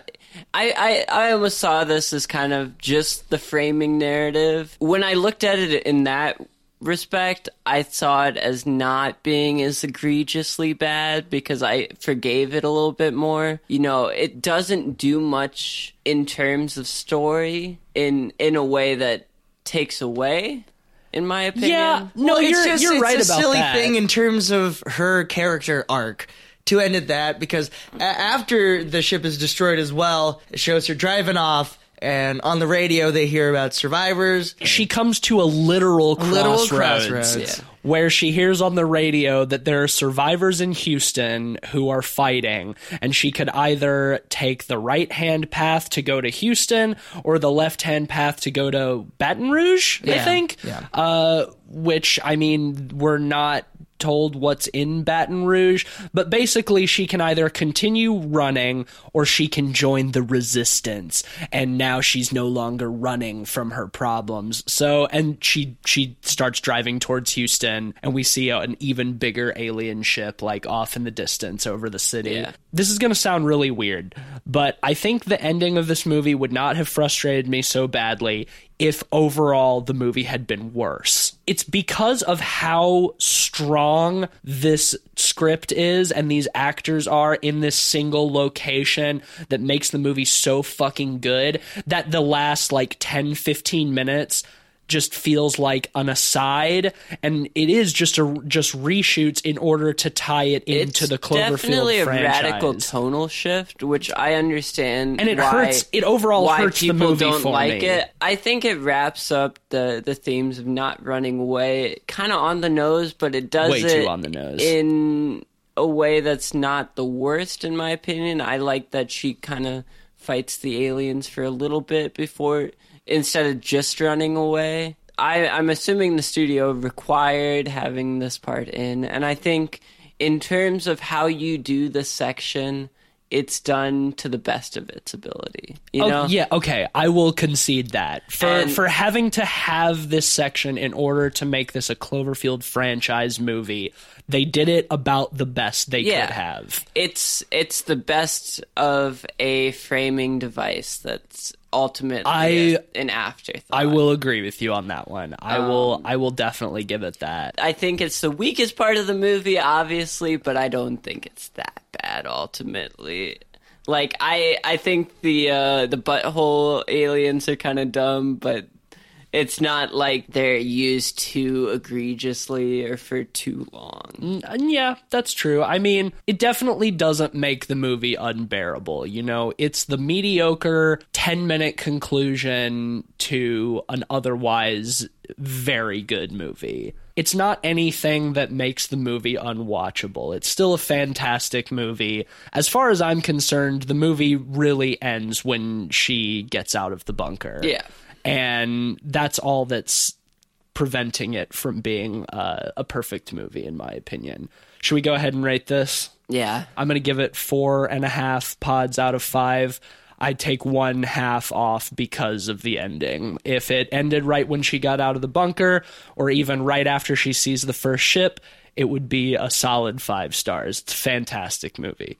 I just found myself unsatisfied with how the bunker story wrapped up, and I wasn't a fan of the uh, all the action that happened during the last ten minutes either. And from what I've heard, the middle of the film is basically the same. as the spec script it was created from. For me, I'm gonna have to give it. I'm gonna give it four out of five. Still, still more than worth a watch. You will really enjoy it. I got a friend. He doesn't like many movies, but he likes this movie. So this is this is an everyman film. yeah, the thing I love about this movie the most is there's such a restraint in the the narrative. There's so much many things in this movie that could have been explained more that they had the restraint to not. Uh, I think of the relationship with Megan or the other girls could have been more explained. Could have ruined that. They could have explained the disaster more. But you know, I I think this is a super effective, really tense Hitchcockian type of thriller. I love how minimal the characters are in that there's only you know three characters but they flesh them out so much that you're always interested in all three of them and kind of the power play between all three of them. Mm-hmm. I think john goodman is excellent in this movie. Yeah. Just one of my favorite actors in general, honestly. John Goodman's excellent in most things he's in, but this especially. I think this is a great movie. I would give it a four and a half. You know, there's some minor gripes about the ending, but I see it as no more than a framing device is sort of this experimental Cloverfield anthology. So All right. Well, that gives 10 Cloverfield Lane an average rating of 4.3 pods. So, finally, to wrap out our Cloverfield episode, we're going to be talking about the Cloverfield paradox, which we have discussed the marketing for that pretty extensively. yes, extensively. we've been waiting for this. We've been quite waiting a while. for a while, for a while. Uh, obviously, they showed the trailer during the Super Bowl, the first trailer, and then released the movie on Netflix uh, immediately afterwards. So, So if you're listening to this, you probably already have watched it. hopefully, because we'll be getting heavily into spoilers uh, as we always do. For, for those of you who do not know, this was not originally meant to be a Netflix film. A lot of this was kept under wraps. This was also like the seller was a spec script that had nothing to do with Cloverfield. It was by the writer who also worked on 21 Jump Street. the the marketing once again for this is just buck wild you know if in the first cloverfield they did so so much like teasing and outside marketing and setting up the whole arg thing and then with 10 Cloverfield Lane, they dropped the first trailer like just a few weeks before it was released. And then this one, it's like one trailer, immediately release it. Yeah. They're, they're good with their gimmicks though, because like it fucking like skyrocketed immediately after the Super Bowl. So many people were turning this on, like immediately. Yeah, well, that's the interesting thing to me. I know they did a little bit of ARG stuff before it came out. This was like the first movie in a while that's become almost like an event movie. Yeah. In which like everyone is watching it at the same time and in a cool way you can kind of get analytics coming in from everyone watching it Yeah. right at the same time. Exactly. Which Exactly. is pretty cool, I think. I think I kind of wish it was happening for a better movie. Yes, that's yeah, the problem. that's the Um, big thing. But I had high hopes for this movie. Yes, and yeah. I was extremely let down. I don't like this movie at all. with the marketing too there's a level of confidence that you feel from it that first they give that trailer in the super bowl that it's going to come out in a couple just a couple months. Yeah, they give it's a gonna be on fucking fake release date. and then after the super bowl it turns out no we were so sure you are going to want to watch this movie that we aren't going to make you wait. We're going to release it right now. And It you can get worked. all your buddies. As i even said the the viewership on it is really only average compared to things like Bright or I mean even the ridiculous 6 it was a trick it was a trick to make you think that this was going to be such a good movie that they didn't they only needed to spend money for one Super Bowl ad Yeah. and what I think is great is that the movie had a reported budget of $45 million and it was bought out by Netflix for $50 million. So uh, they got it to make sure they could cover their costs and then some. Watching this movie, it's understandable why they would. million dollars. $45 million, that's right. I What did they spend their money? yeah, this movie feels like it was made for Yeah. like Well, Well, God, well, yes, we should we should go into this a bit. It is Yeah. a real departure from the movies. I mean, each Ten Cloverfield Lane is different from Cloverfield, but now, This is a, a This is- much mm, uh, more dramatic departure. uh, yes, this follows a group of scientists who are aboard the Cloverfield station.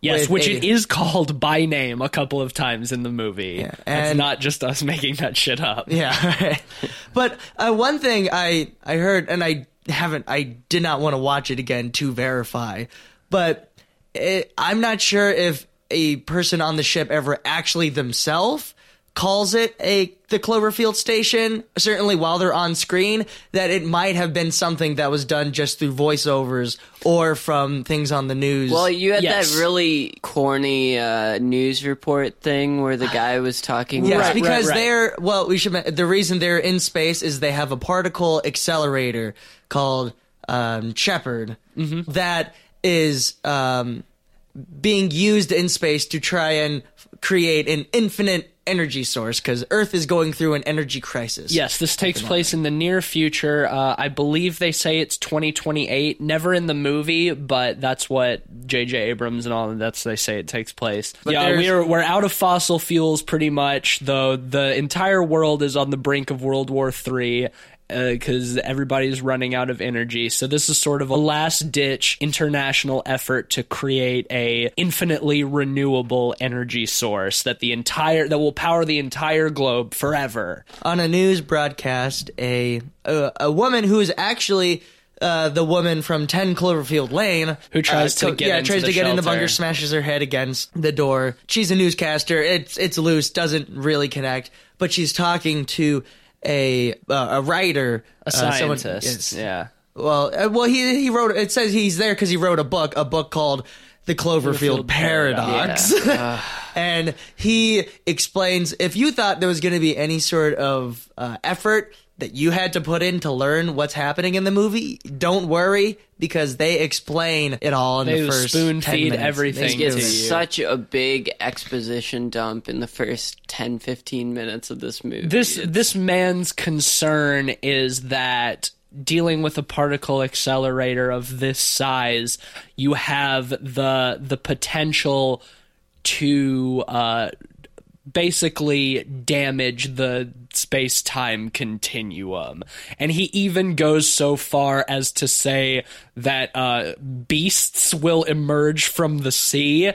Uh, which I thought I was going to have a stroke upon hearing because it's just so on the nose. yeah. uh, and if you can definitely tell they added that afterwards. Yes. Uh, here's the the connection that I was going to talk about between this and uh, 10 Cloverfield Lane. Uh, apparently, this scientist who they're interviewing, his character's name is Mark Stambler, and John Goodman's character's name is Howard Stambler. And they're both kind of like kooky uh, conspiracy theorist type of guys. And so it's the fan theory that they are brothers. that this scientist and John Goodman's character Must character be fun are brothers. family reunions. Yeah, when right. they get together. This talking Lots of about high blood pressure. yeah, lots of high blood pressure and heavy breathing. That's exactly what happens. Yes, his, his up prediction. What could possibly go wrong?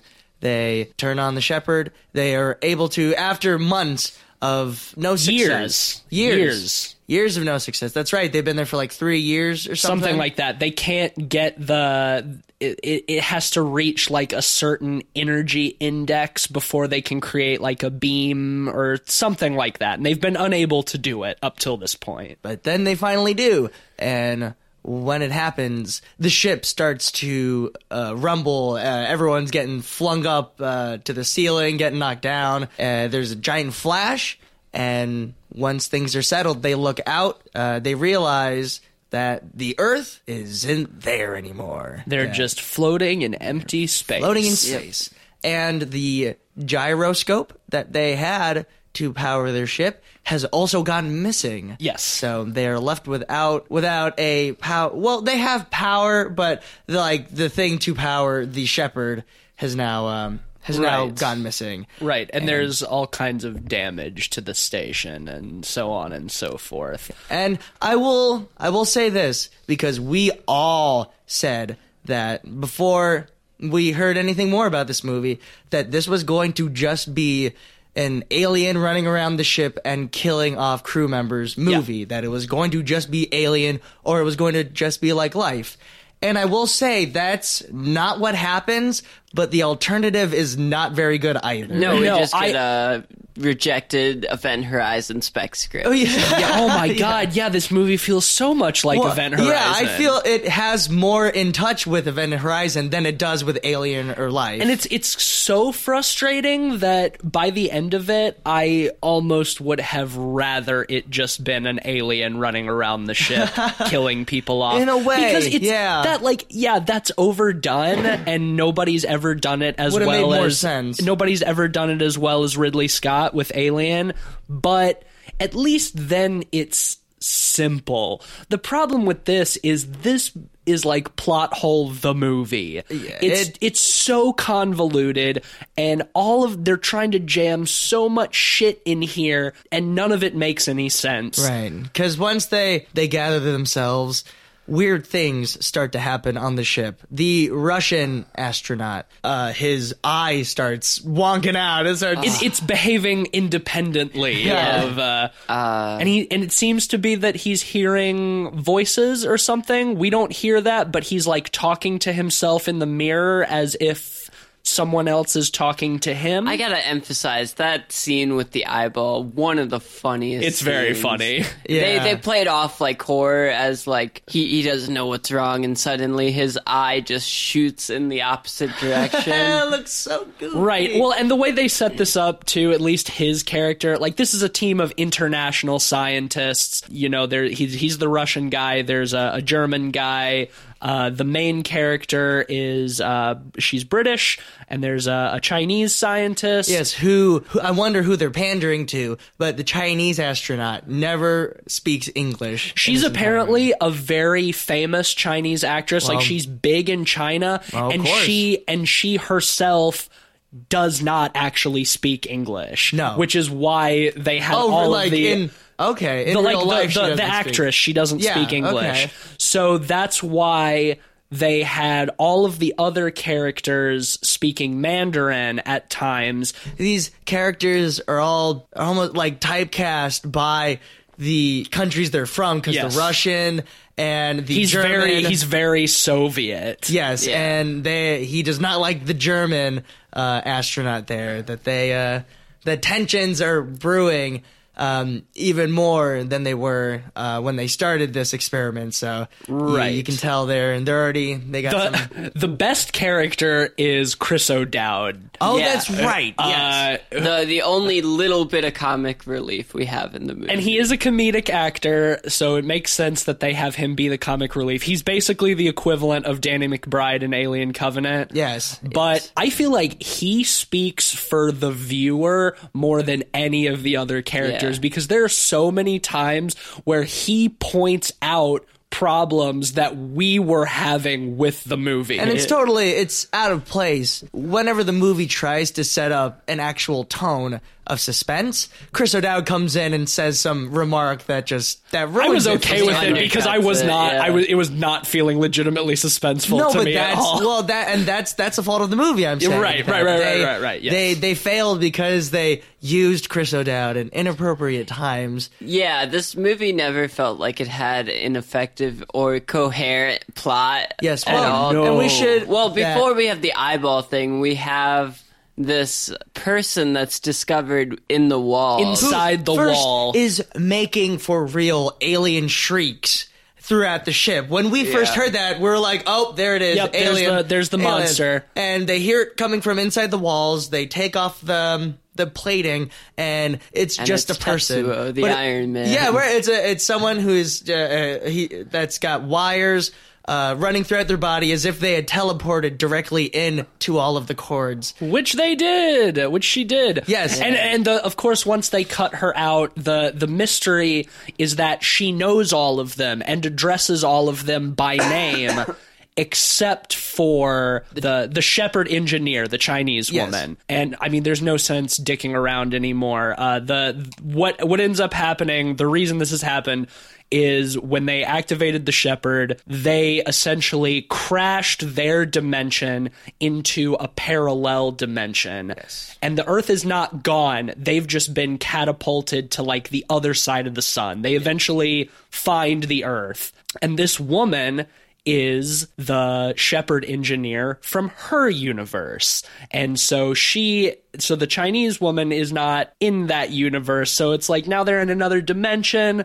And the thing is, since they're both in the dimensions, they they realize that only one group of you know astronauts can survive in order. Well, no, we we find out that later in the movie that in the dimension they're currently in, when they slammed into each other, this universe's Cloverfield station was destroyed and crashed into the ocean. Yeah, which you know, uh, in theory, is what we see in the first Cloverfield movie. Yeah, if it didn't if it didn't water. take place twenty yeah, years right. No, after Kenny- that Yeah, movie. yeah, that's a, an obvious plot hole. right. It's pretty much the same conceit as Event Horizon. Yes.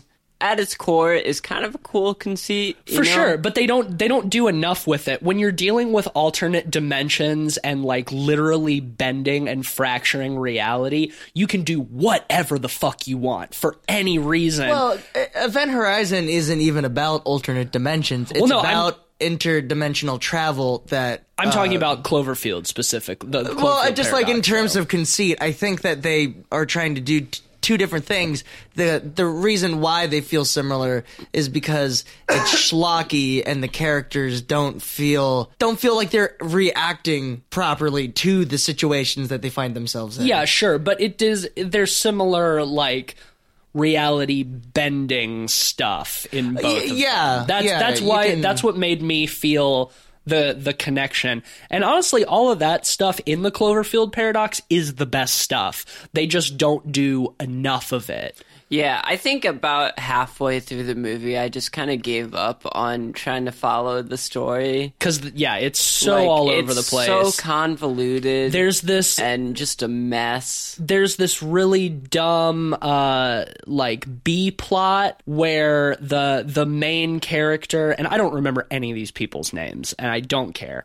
Uh the main character she uh her husband is back on earth and in their reality uh uh, some weird shit's happening. Like cities are being attacked by what? I, I don't know. It's implied a large monster. And like he finds this little girl and has is trying to like get her back to her family. And there's no payoff for any of this. Like it's just a, a totally unnecessary b plot that just eats up screen time. In the past there was a fire that like killed the the main character and her husband's kids. The 'cause kids she died in a- the fire because she had because of this energy cl- crisis, she put a power cell in her children's room, which so they could read Yeah, and I can't imagine what it looks like, but I honestly, I'm just imagining like it looks like a like a bomb or something. Like right, and it started a fire, and the kids died, and then she finds out that in this universe that she's been catapulted into,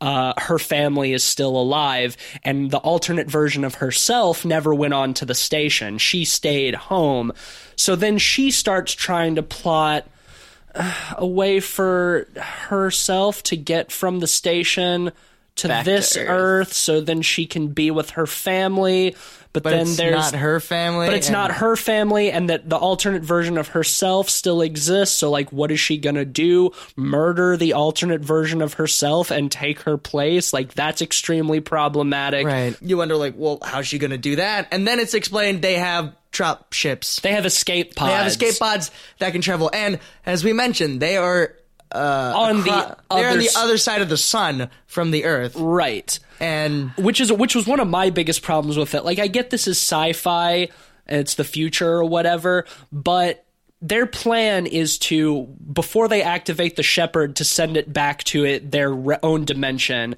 The main character and the other woman are going to launch in an escape pod and go back to Earth. But the implication is that they're they would be able to do that from the other side of the sun the plot in essence is just dumb schlocky It's- bullshit. it doesn't make but any the problem is it's not dumb, fun, schlocky bullshit. Let's talk about the set pieces a little bit. Okay. Because I think the, that's one of the the highlights of the movie. I Yeah. would say. We don't get quite enough of them, I would argue, and they're they're kind of variant in quality. Uh-huh. For example, we get a scene where one of the characters gets his arm sucked into uh, the wall of the station. Yes, Chris O'Dowd, as Yeah. he's trying to repair the hole they cut to get the the other woman out of the wall. his arm gets sucked in, and he eventually pulls his arm, and it just rips clean right off. Well, the and it's all still exposed. You can see the bone. He's not bleeding at all. It's just It's like a it's just it's like a very yeah. clean. cut. But one of the scientists says it looks like you were born with it. It's like no, it No, it doesn't. It looks like it was taken clean off and isn't bleeding at all. Like that's and he like not he doesn't he doesn't have any pain or anything. His arm is just gone, and then a few minutes later, it shows back up, crawling around on its own. The that stuff is all great, and then they they like put like A a, little a- a glass glass, box box, over over the it. arm, and it looks like it's trying to write something. So they give it a pen. They give it a pen and it writes down uh, cut open so and so the russian guy who who has died at this point from uh the the guy with the crazy eyeball. right the crazy russian eyeball guy uh he like earlier in the movie starts convulsing oh before that, Chris O'Dowd mentions that all of the earthworms have gone missing because they just have like a like a, a tank or something that's full of earthworms for science reasons, I It- guess. I feel did they 3D print their food from the the earthworms? Maybe they were. Yeah, I- they 3D printed their food. Yeah. Um, uh, And yeah, at one point the Russian guy 3D prints a gun, which seems like why would they be able to do that? Whatever. But the worms are missing. The Russian guy starts convulsing. He dies and then just sprays a shitload of worms out of his mouth. And then Chris O'Dowd is just like. Well, we found the worms, and like that's exactly what I was thinking too. I was like, "Oh, there's the worms." But so they they the arm tells them to cut him open. They do, and they find the missing gyroscope like in his stomach. The problem I have with the film more than anything is you have some fun set pieces. I Yeah. think I think the the scene where the woman's frozen in ice. Oh yeah, yeah, yeah. That's very cool. The Um, the there's like a water breach or something, and the Chinese woman is locked in a hallway, and as it fills up with water. Like a crack opens outside of the spaceship, and instead of it all just being sucked outside like you would imagine in a movie like this, it all fr- like flash freezes. Yeah, and she's like frozen solid on the other side. Yeah, and that that shit's really fucking cool. Or then when like Chris O'Dowd goes to repair the oxygen supply or something like that, and all of this like uh metal shards. like metal shards from like this weird shit that he was using to this like, like weird magnetic soldering. magnetic like soldering glue or whatever Yeah. sci-fi shit. It like sort of comes to life and like eats him. Yeah, that was pretty cool. I like that. And they well they did that whole thing in like stop motion and it looks amazing. It looks so fucking cool. And I and I don't have a problem with any of it cuz it's like alternate reality stuff, but they don't do enough of it. The problem is there's no coherence. You No. know? it's completely incoherent, and we don't care about any of these characters. No, all know? the characters suck. The the set pieces are all right, but like, what's the point if you don't have a good movie or at least a fun movie to connect it with? You know, that's my biggest problem. It, I didn't give a shit about any of these characters no, because there's why, too there's too why many. should I? of yeah, them, first of all, there's too many characters. there's so many characters.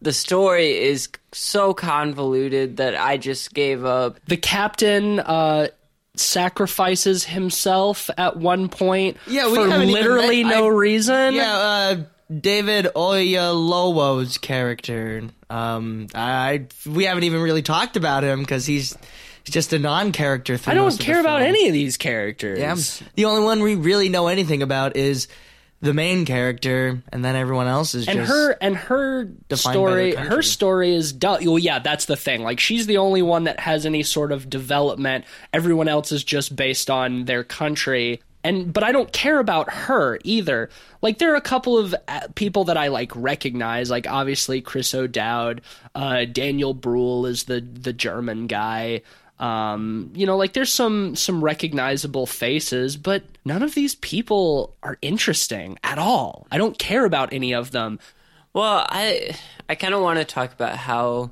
kind of just shitting this movie out as an event movie kind of does a disservice to the type of thing they were trying to do. Because I think the idea of just releasing a movie out of the blue and having kind of everyone watch it as kind of an event is a really cool thing. Yeah, sure. But it's really undercut by having such a mediocre movie to do it Yeah. as the first of kind of this kind of release. And what we're expected to believe at this point is that this event, which shakes the foundation of reality with multiple dimensions crashing into each other, we're supposed to believe that this has rippled across space and time and is the catalyst for everything that has happened in previous Cloverfield movies and that will happen in future Cloverfield movies. And for such like a benchmark, like such an important film in the franchise, they whiffed it so bad. Well, that's the thing. I was talking about with 10 Cloverfield Lane about how the last 10 minutes of it kind of feels like that overarching anthology The framing Yeah, narrative, the framing narrative. They it feels like they tried to make this whole movie the framing narrative. And, it's terrible. It's bad. I was thinking at times what they added after the fact to make this a Cloverfield movie. And sometimes it's obvious, and sometimes I couldn't really tell.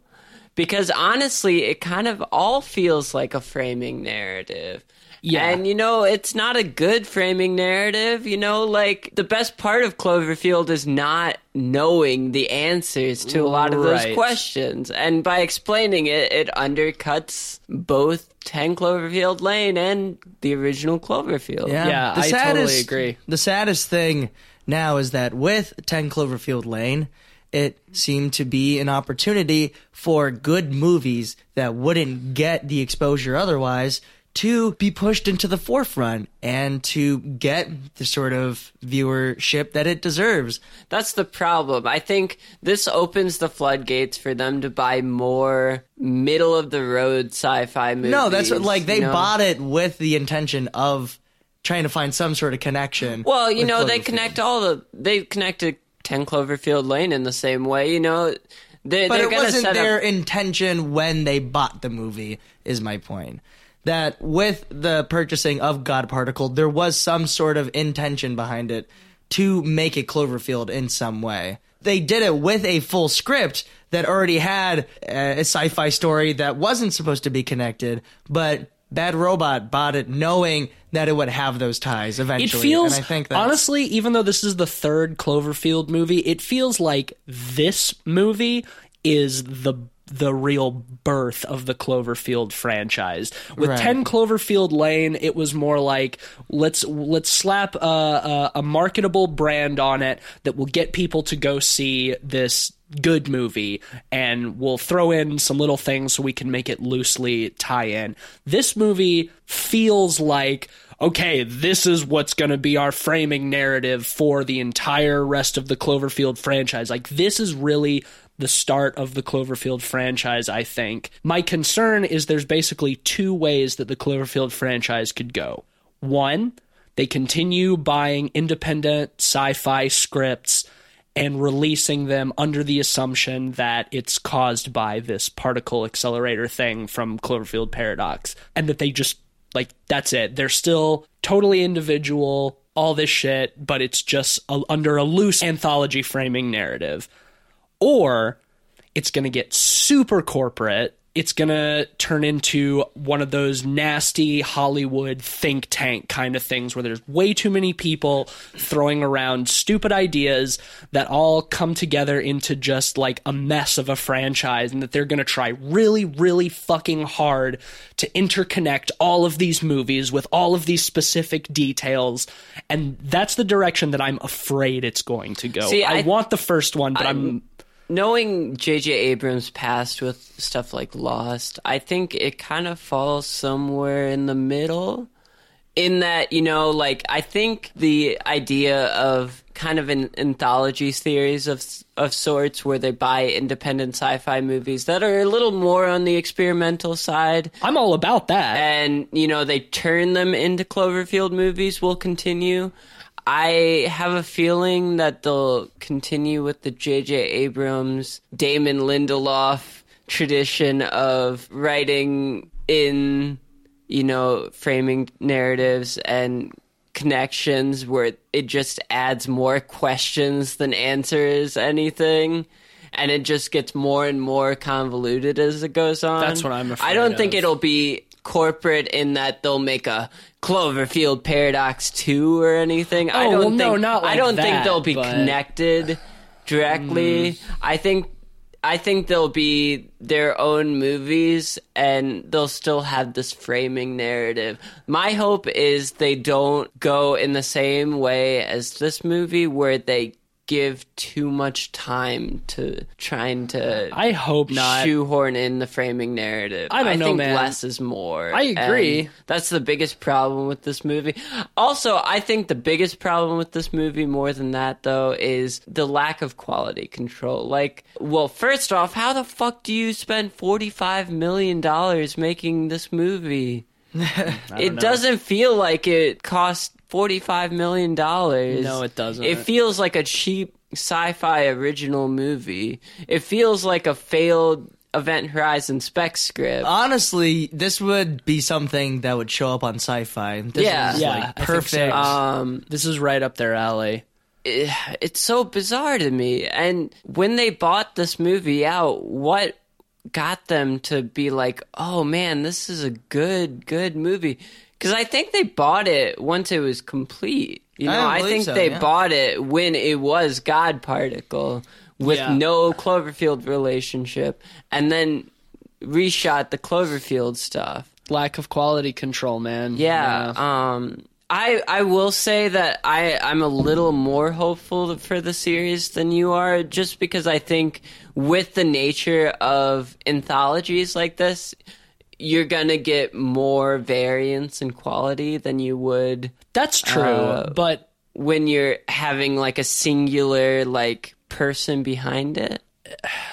man, I like J.J. Abrams for the most part, but over the last several years, he's been getting more and more corporate, especially I, with I think, his. I think this these movies have less to do with him and more to do with the directors that are making the original movies. Yes, but it's You know- his company that is paying for these things, and it's He's- his company that He's is. paying for the distribution, but I, Right, he's and- not creating the originals. You know, like I think the the strength of Ten Cloverfield Lane is you know the seller. Yeah, but that and Dan Trachtenberg. No, but what I'm saying is that if he ends up becoming too much of a corporate mindset, it's going to drastically affect the types of movies that they are picking up.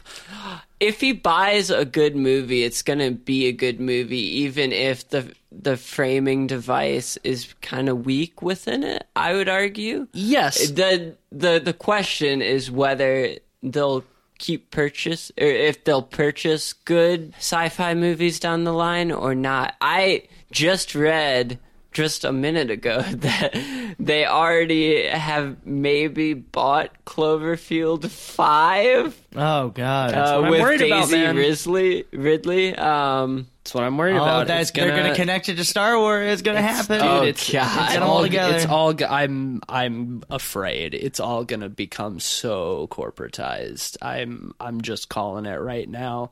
Um, before we rate this, should we talk about the ending?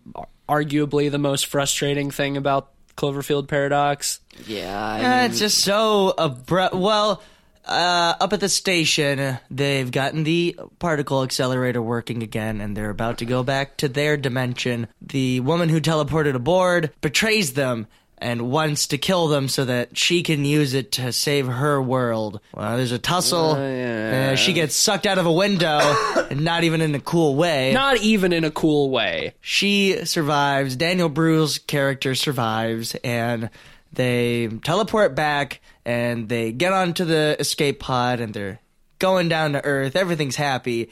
We cut back to her husband, who is on the phone with a military friend, someone or someone who works with the space. yeah. yeah. He's like, oh yeah, we we found them. They're back. They're coming back down. Like the sh- the station's damaged. They're coming back to Earth. And he's like, tell her not to come back. Right, because he's like, "Have you seen what's around here?" And then we cut over to footage of the sky, and then the Cloverfield monster, who From the has first one. who's who's gotten considerably swole, considering he's like triple the size. Uh, if we're to believe that he's above the clouds, Right. It size rear, small rears up above the clouds, roars at the camera, cut to credits. It's the most tacked on garbage. It's even worse than 10 interconnected Cloverfield bullshit. Lane. It's way worse yeah. than 10 Cloverfield Honestly, Lane. I found it kind of hilarious. I, but I shouldn't be laughing at this fucking stupid movie. I have fun laughing at dumb, fun schlocky movies, but, But that's this not does this not movie. have the That's not fun this part of it. It's definitely schlocky though. Yeah, but it's not fun at all. And like that just felt like the final slap in the face. Like, hey, it's the same monster from the first Cloverfield. Look at look at this. You remember this monster? We remember this monster. Which also It's shows dumb. why were they like they were so confident with 10 Cloverfield Lane because that was actually a good movie that it didn't matter if the actual monster showed up. Right. People, dumb people complained about it. That didn't matter to me. Well, I mean, anyway. at least with 10 Cloverfield Lane, there was also the question like, is this taking place in the same universe? Like, are the aliens related to the monster Right. in, from the first well, even then, in like some we, way, you know? we already know that it's in present time because uh, Michelle has an iPhone and all that. Right, And then right. this one, we know it's Is in the, the future, yeah. So that didn't bother me too much. Yeah, that like. How connected are these? It doesn't have to be the same monster, but That's with right. this, It doesn't they have to were be the same so, monster. They were so unconfident that they felt they needed to show the monster. Right, and like to have the the scientist guy at the beginning being like, "Oh, it's gonna fuck up the dimensions. Beasts will emerge from the sea," and then oh, there at the end, it's the same fucking monster from the first Cloverfield, but way way bigger. Uh, it's just yeah, it's it's a lack of confidence in your own ideas. They felt like they had to give a direct connection to the original Cloverfield. even though it doesn't make sense. Yeah, it doesn't make sense. It like uh, I mm, Yeah, I think we should just let's Yeah, get this get in over with. here. Man, uh, what a disappointment. What Yeah. a disappointment. The lack of quality control is so so sad to see. I I was really looking forward to this movie. 10 Cloverfield Lane is honestly one of my favorite recent horror movies to come out, and it's just a it's a bummer to see such a drop in quality. I'm still kind of hopeful for the series. I mean, I know Hollywood executives kind of obsess over Rotten Tomato scores. We'll see in a few months. Um, yeah. when over, when Overlord slash Cloverfield Four comes out, in what October, that's when it's slated for now. It'll probably get pushed back a little bit, but and then it'll be abruptly released in July. on like fucking Filmstruck, yeah. Oh, they, they'll, they'll release it. On Crackle or They'll something. release, yeah, they'll release it on Crackle and without telling anybody. They'll, they'll mail you a VHS tape with it. J.J. Abrams will show up and chuck the Blu-ray through your window, tied to a brick. Um, but yeah, I I feel like executives kind of obsess over Rotten Tomato scores. Ten Cloverfield Lane got ninety. Original got seventy seven. This got nineteen, I Rough. believe. And we we guessed uh, this one. Uh, I know. I guessed like sixty eight. I guessed forty something. and yeah. uh, you guessed 48, I think, and Eugene guessed 28. So I guess Eugene's- Eugene wins this one. Eugene's the most cynical out of all of we us in regards to that one, and Surprisingly. he was, he was spot on. Like, Yeah. well, not spot on, but you were you were right to be cynical. Yeah, I try and remain optimistic when it comes to most movies, but I just felt when we were talking about all those, there were so many just like spin-offs and Yeah. and sequels that were on there. It's like this is all just this can't go well. Yeah. Or it's all it's all too far in to have any sort of competency left anymore. So. Yeah. My hope is that they can just kind of keep the the framing device of Cloverfield secondary to the main movies that they're trying to make. Um, but I would give this movie a two. Originally, I was thinking a three after I first saw it, but the more and more I think about this movie, the more I really just don't give a shit about anything that happens in it. You know, some of the set pieces are alright, but like, it's a boring movie. I wouldn't recommend. I was I was initially gonna give it two and a half, which is at this point I feel generous. So I'm also gonna downgrade it down to a two. I don't even want to say they get an A for effort because like there's some good stuff in here, but it just gets so bogged down in just the absolute nonsense plot and boring characters that the few moments where it tries to be original and do something exciting it just doesn't it just doesn't deliver so two from me Yeah, I think I'm gonna have to go the same way. I was happy that they didn't do an alien ripoff because even though what they did otherwise wasn't great, I probably would have been more upset if it was just an alien running around the ship because we've already we've seen that.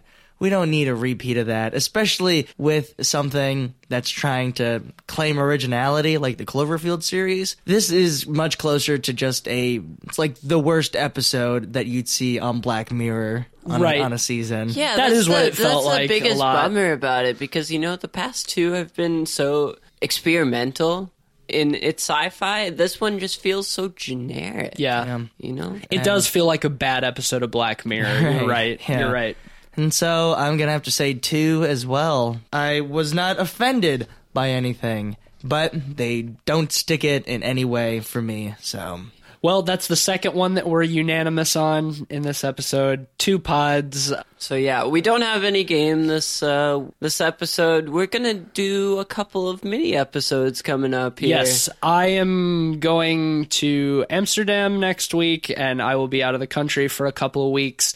So we're uh, going to introduce mini doing some mini pods. Uh, two or three of those uh, you can expect coming up next. Got That- some new releases. Yes, that'll these will these episodes will just be uh, a single film per episode, so they'll be a little bit shorter, a little more focused. No news or game segment. Yeah, so we got uh upcoming. We have Mom and Dad, uh, new horror movie with Nicolas Cage in it, uh, by the one of the directors who did Crank Two, which is honestly one of my favorite movies. And then we have Annihilation, which is from the director of Ex Machina. Which and I he, am he was also the writer. I'm pretty sure on 28 weeks later.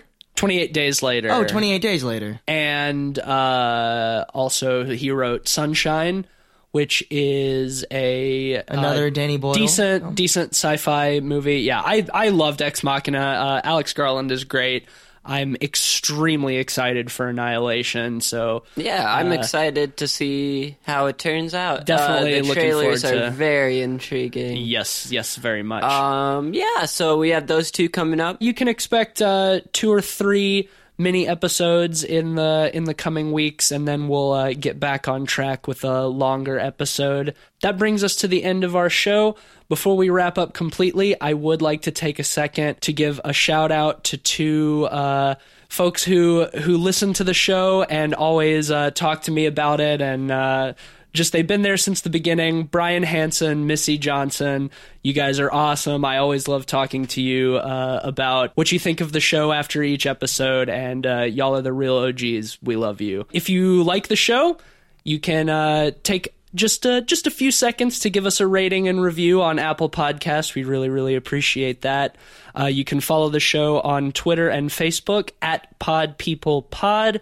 Um, you can follow my personal Twitter at Mr. Van Awesome. Yeah, I have a Twitter. uh, follow me at Mr. Sheets, uh, all one word. We are available wherever podcasts are Um, found for eat free. your fruits and vegetables. stay hydrated, drink lots of water, um, stay away from crystal meth, uh, fentanyl, all all all those those bad things. Um, hey, hey, hey, hey, smoke weed every day. Uh, Eugene, do you have anything you want to plug? Uh, no, nothing for me. Just go check out 10 Cloverfield Lane. Keep up with the horror movies that are coming out this year, and keep cool. Keep Yeah, let us let us know what uh, what uh, ideas for mini episodes you'd like to see or Yeah, we'll- themes. We'll, watch anything. Yeah, you want we- to put us through the ringer? We'll we we'll will do watch. it for you. We will watch literally anything. that is a challenge. as long as it's spook, it's got some spooky as long as stuff it's in it. yeah, as long. Um, yeah, email any complaints you have at yes. Oh, if we are doing a bad job, please let us know that as well. podpeoplepod at gmail.com. Tell me why uh, Call Me By Your Name is actually a masterpiece of auteur cinema and why I, I suck as a person. I, I really enjoyed uh, reading why I suck. The show is produced by Ben, uh, edited by me. Um, ben is the artist behind our theme music.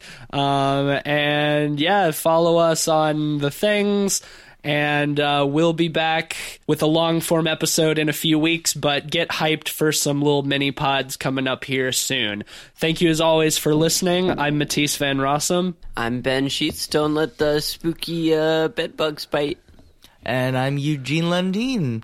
Um, good night. We're, we're going back to the clover field to see if there's any new developments. Oh God, guys! I found this flower, but I'm looking it for has 12 leaf clover. it has teeth, and oh God, it's an alien! Ah!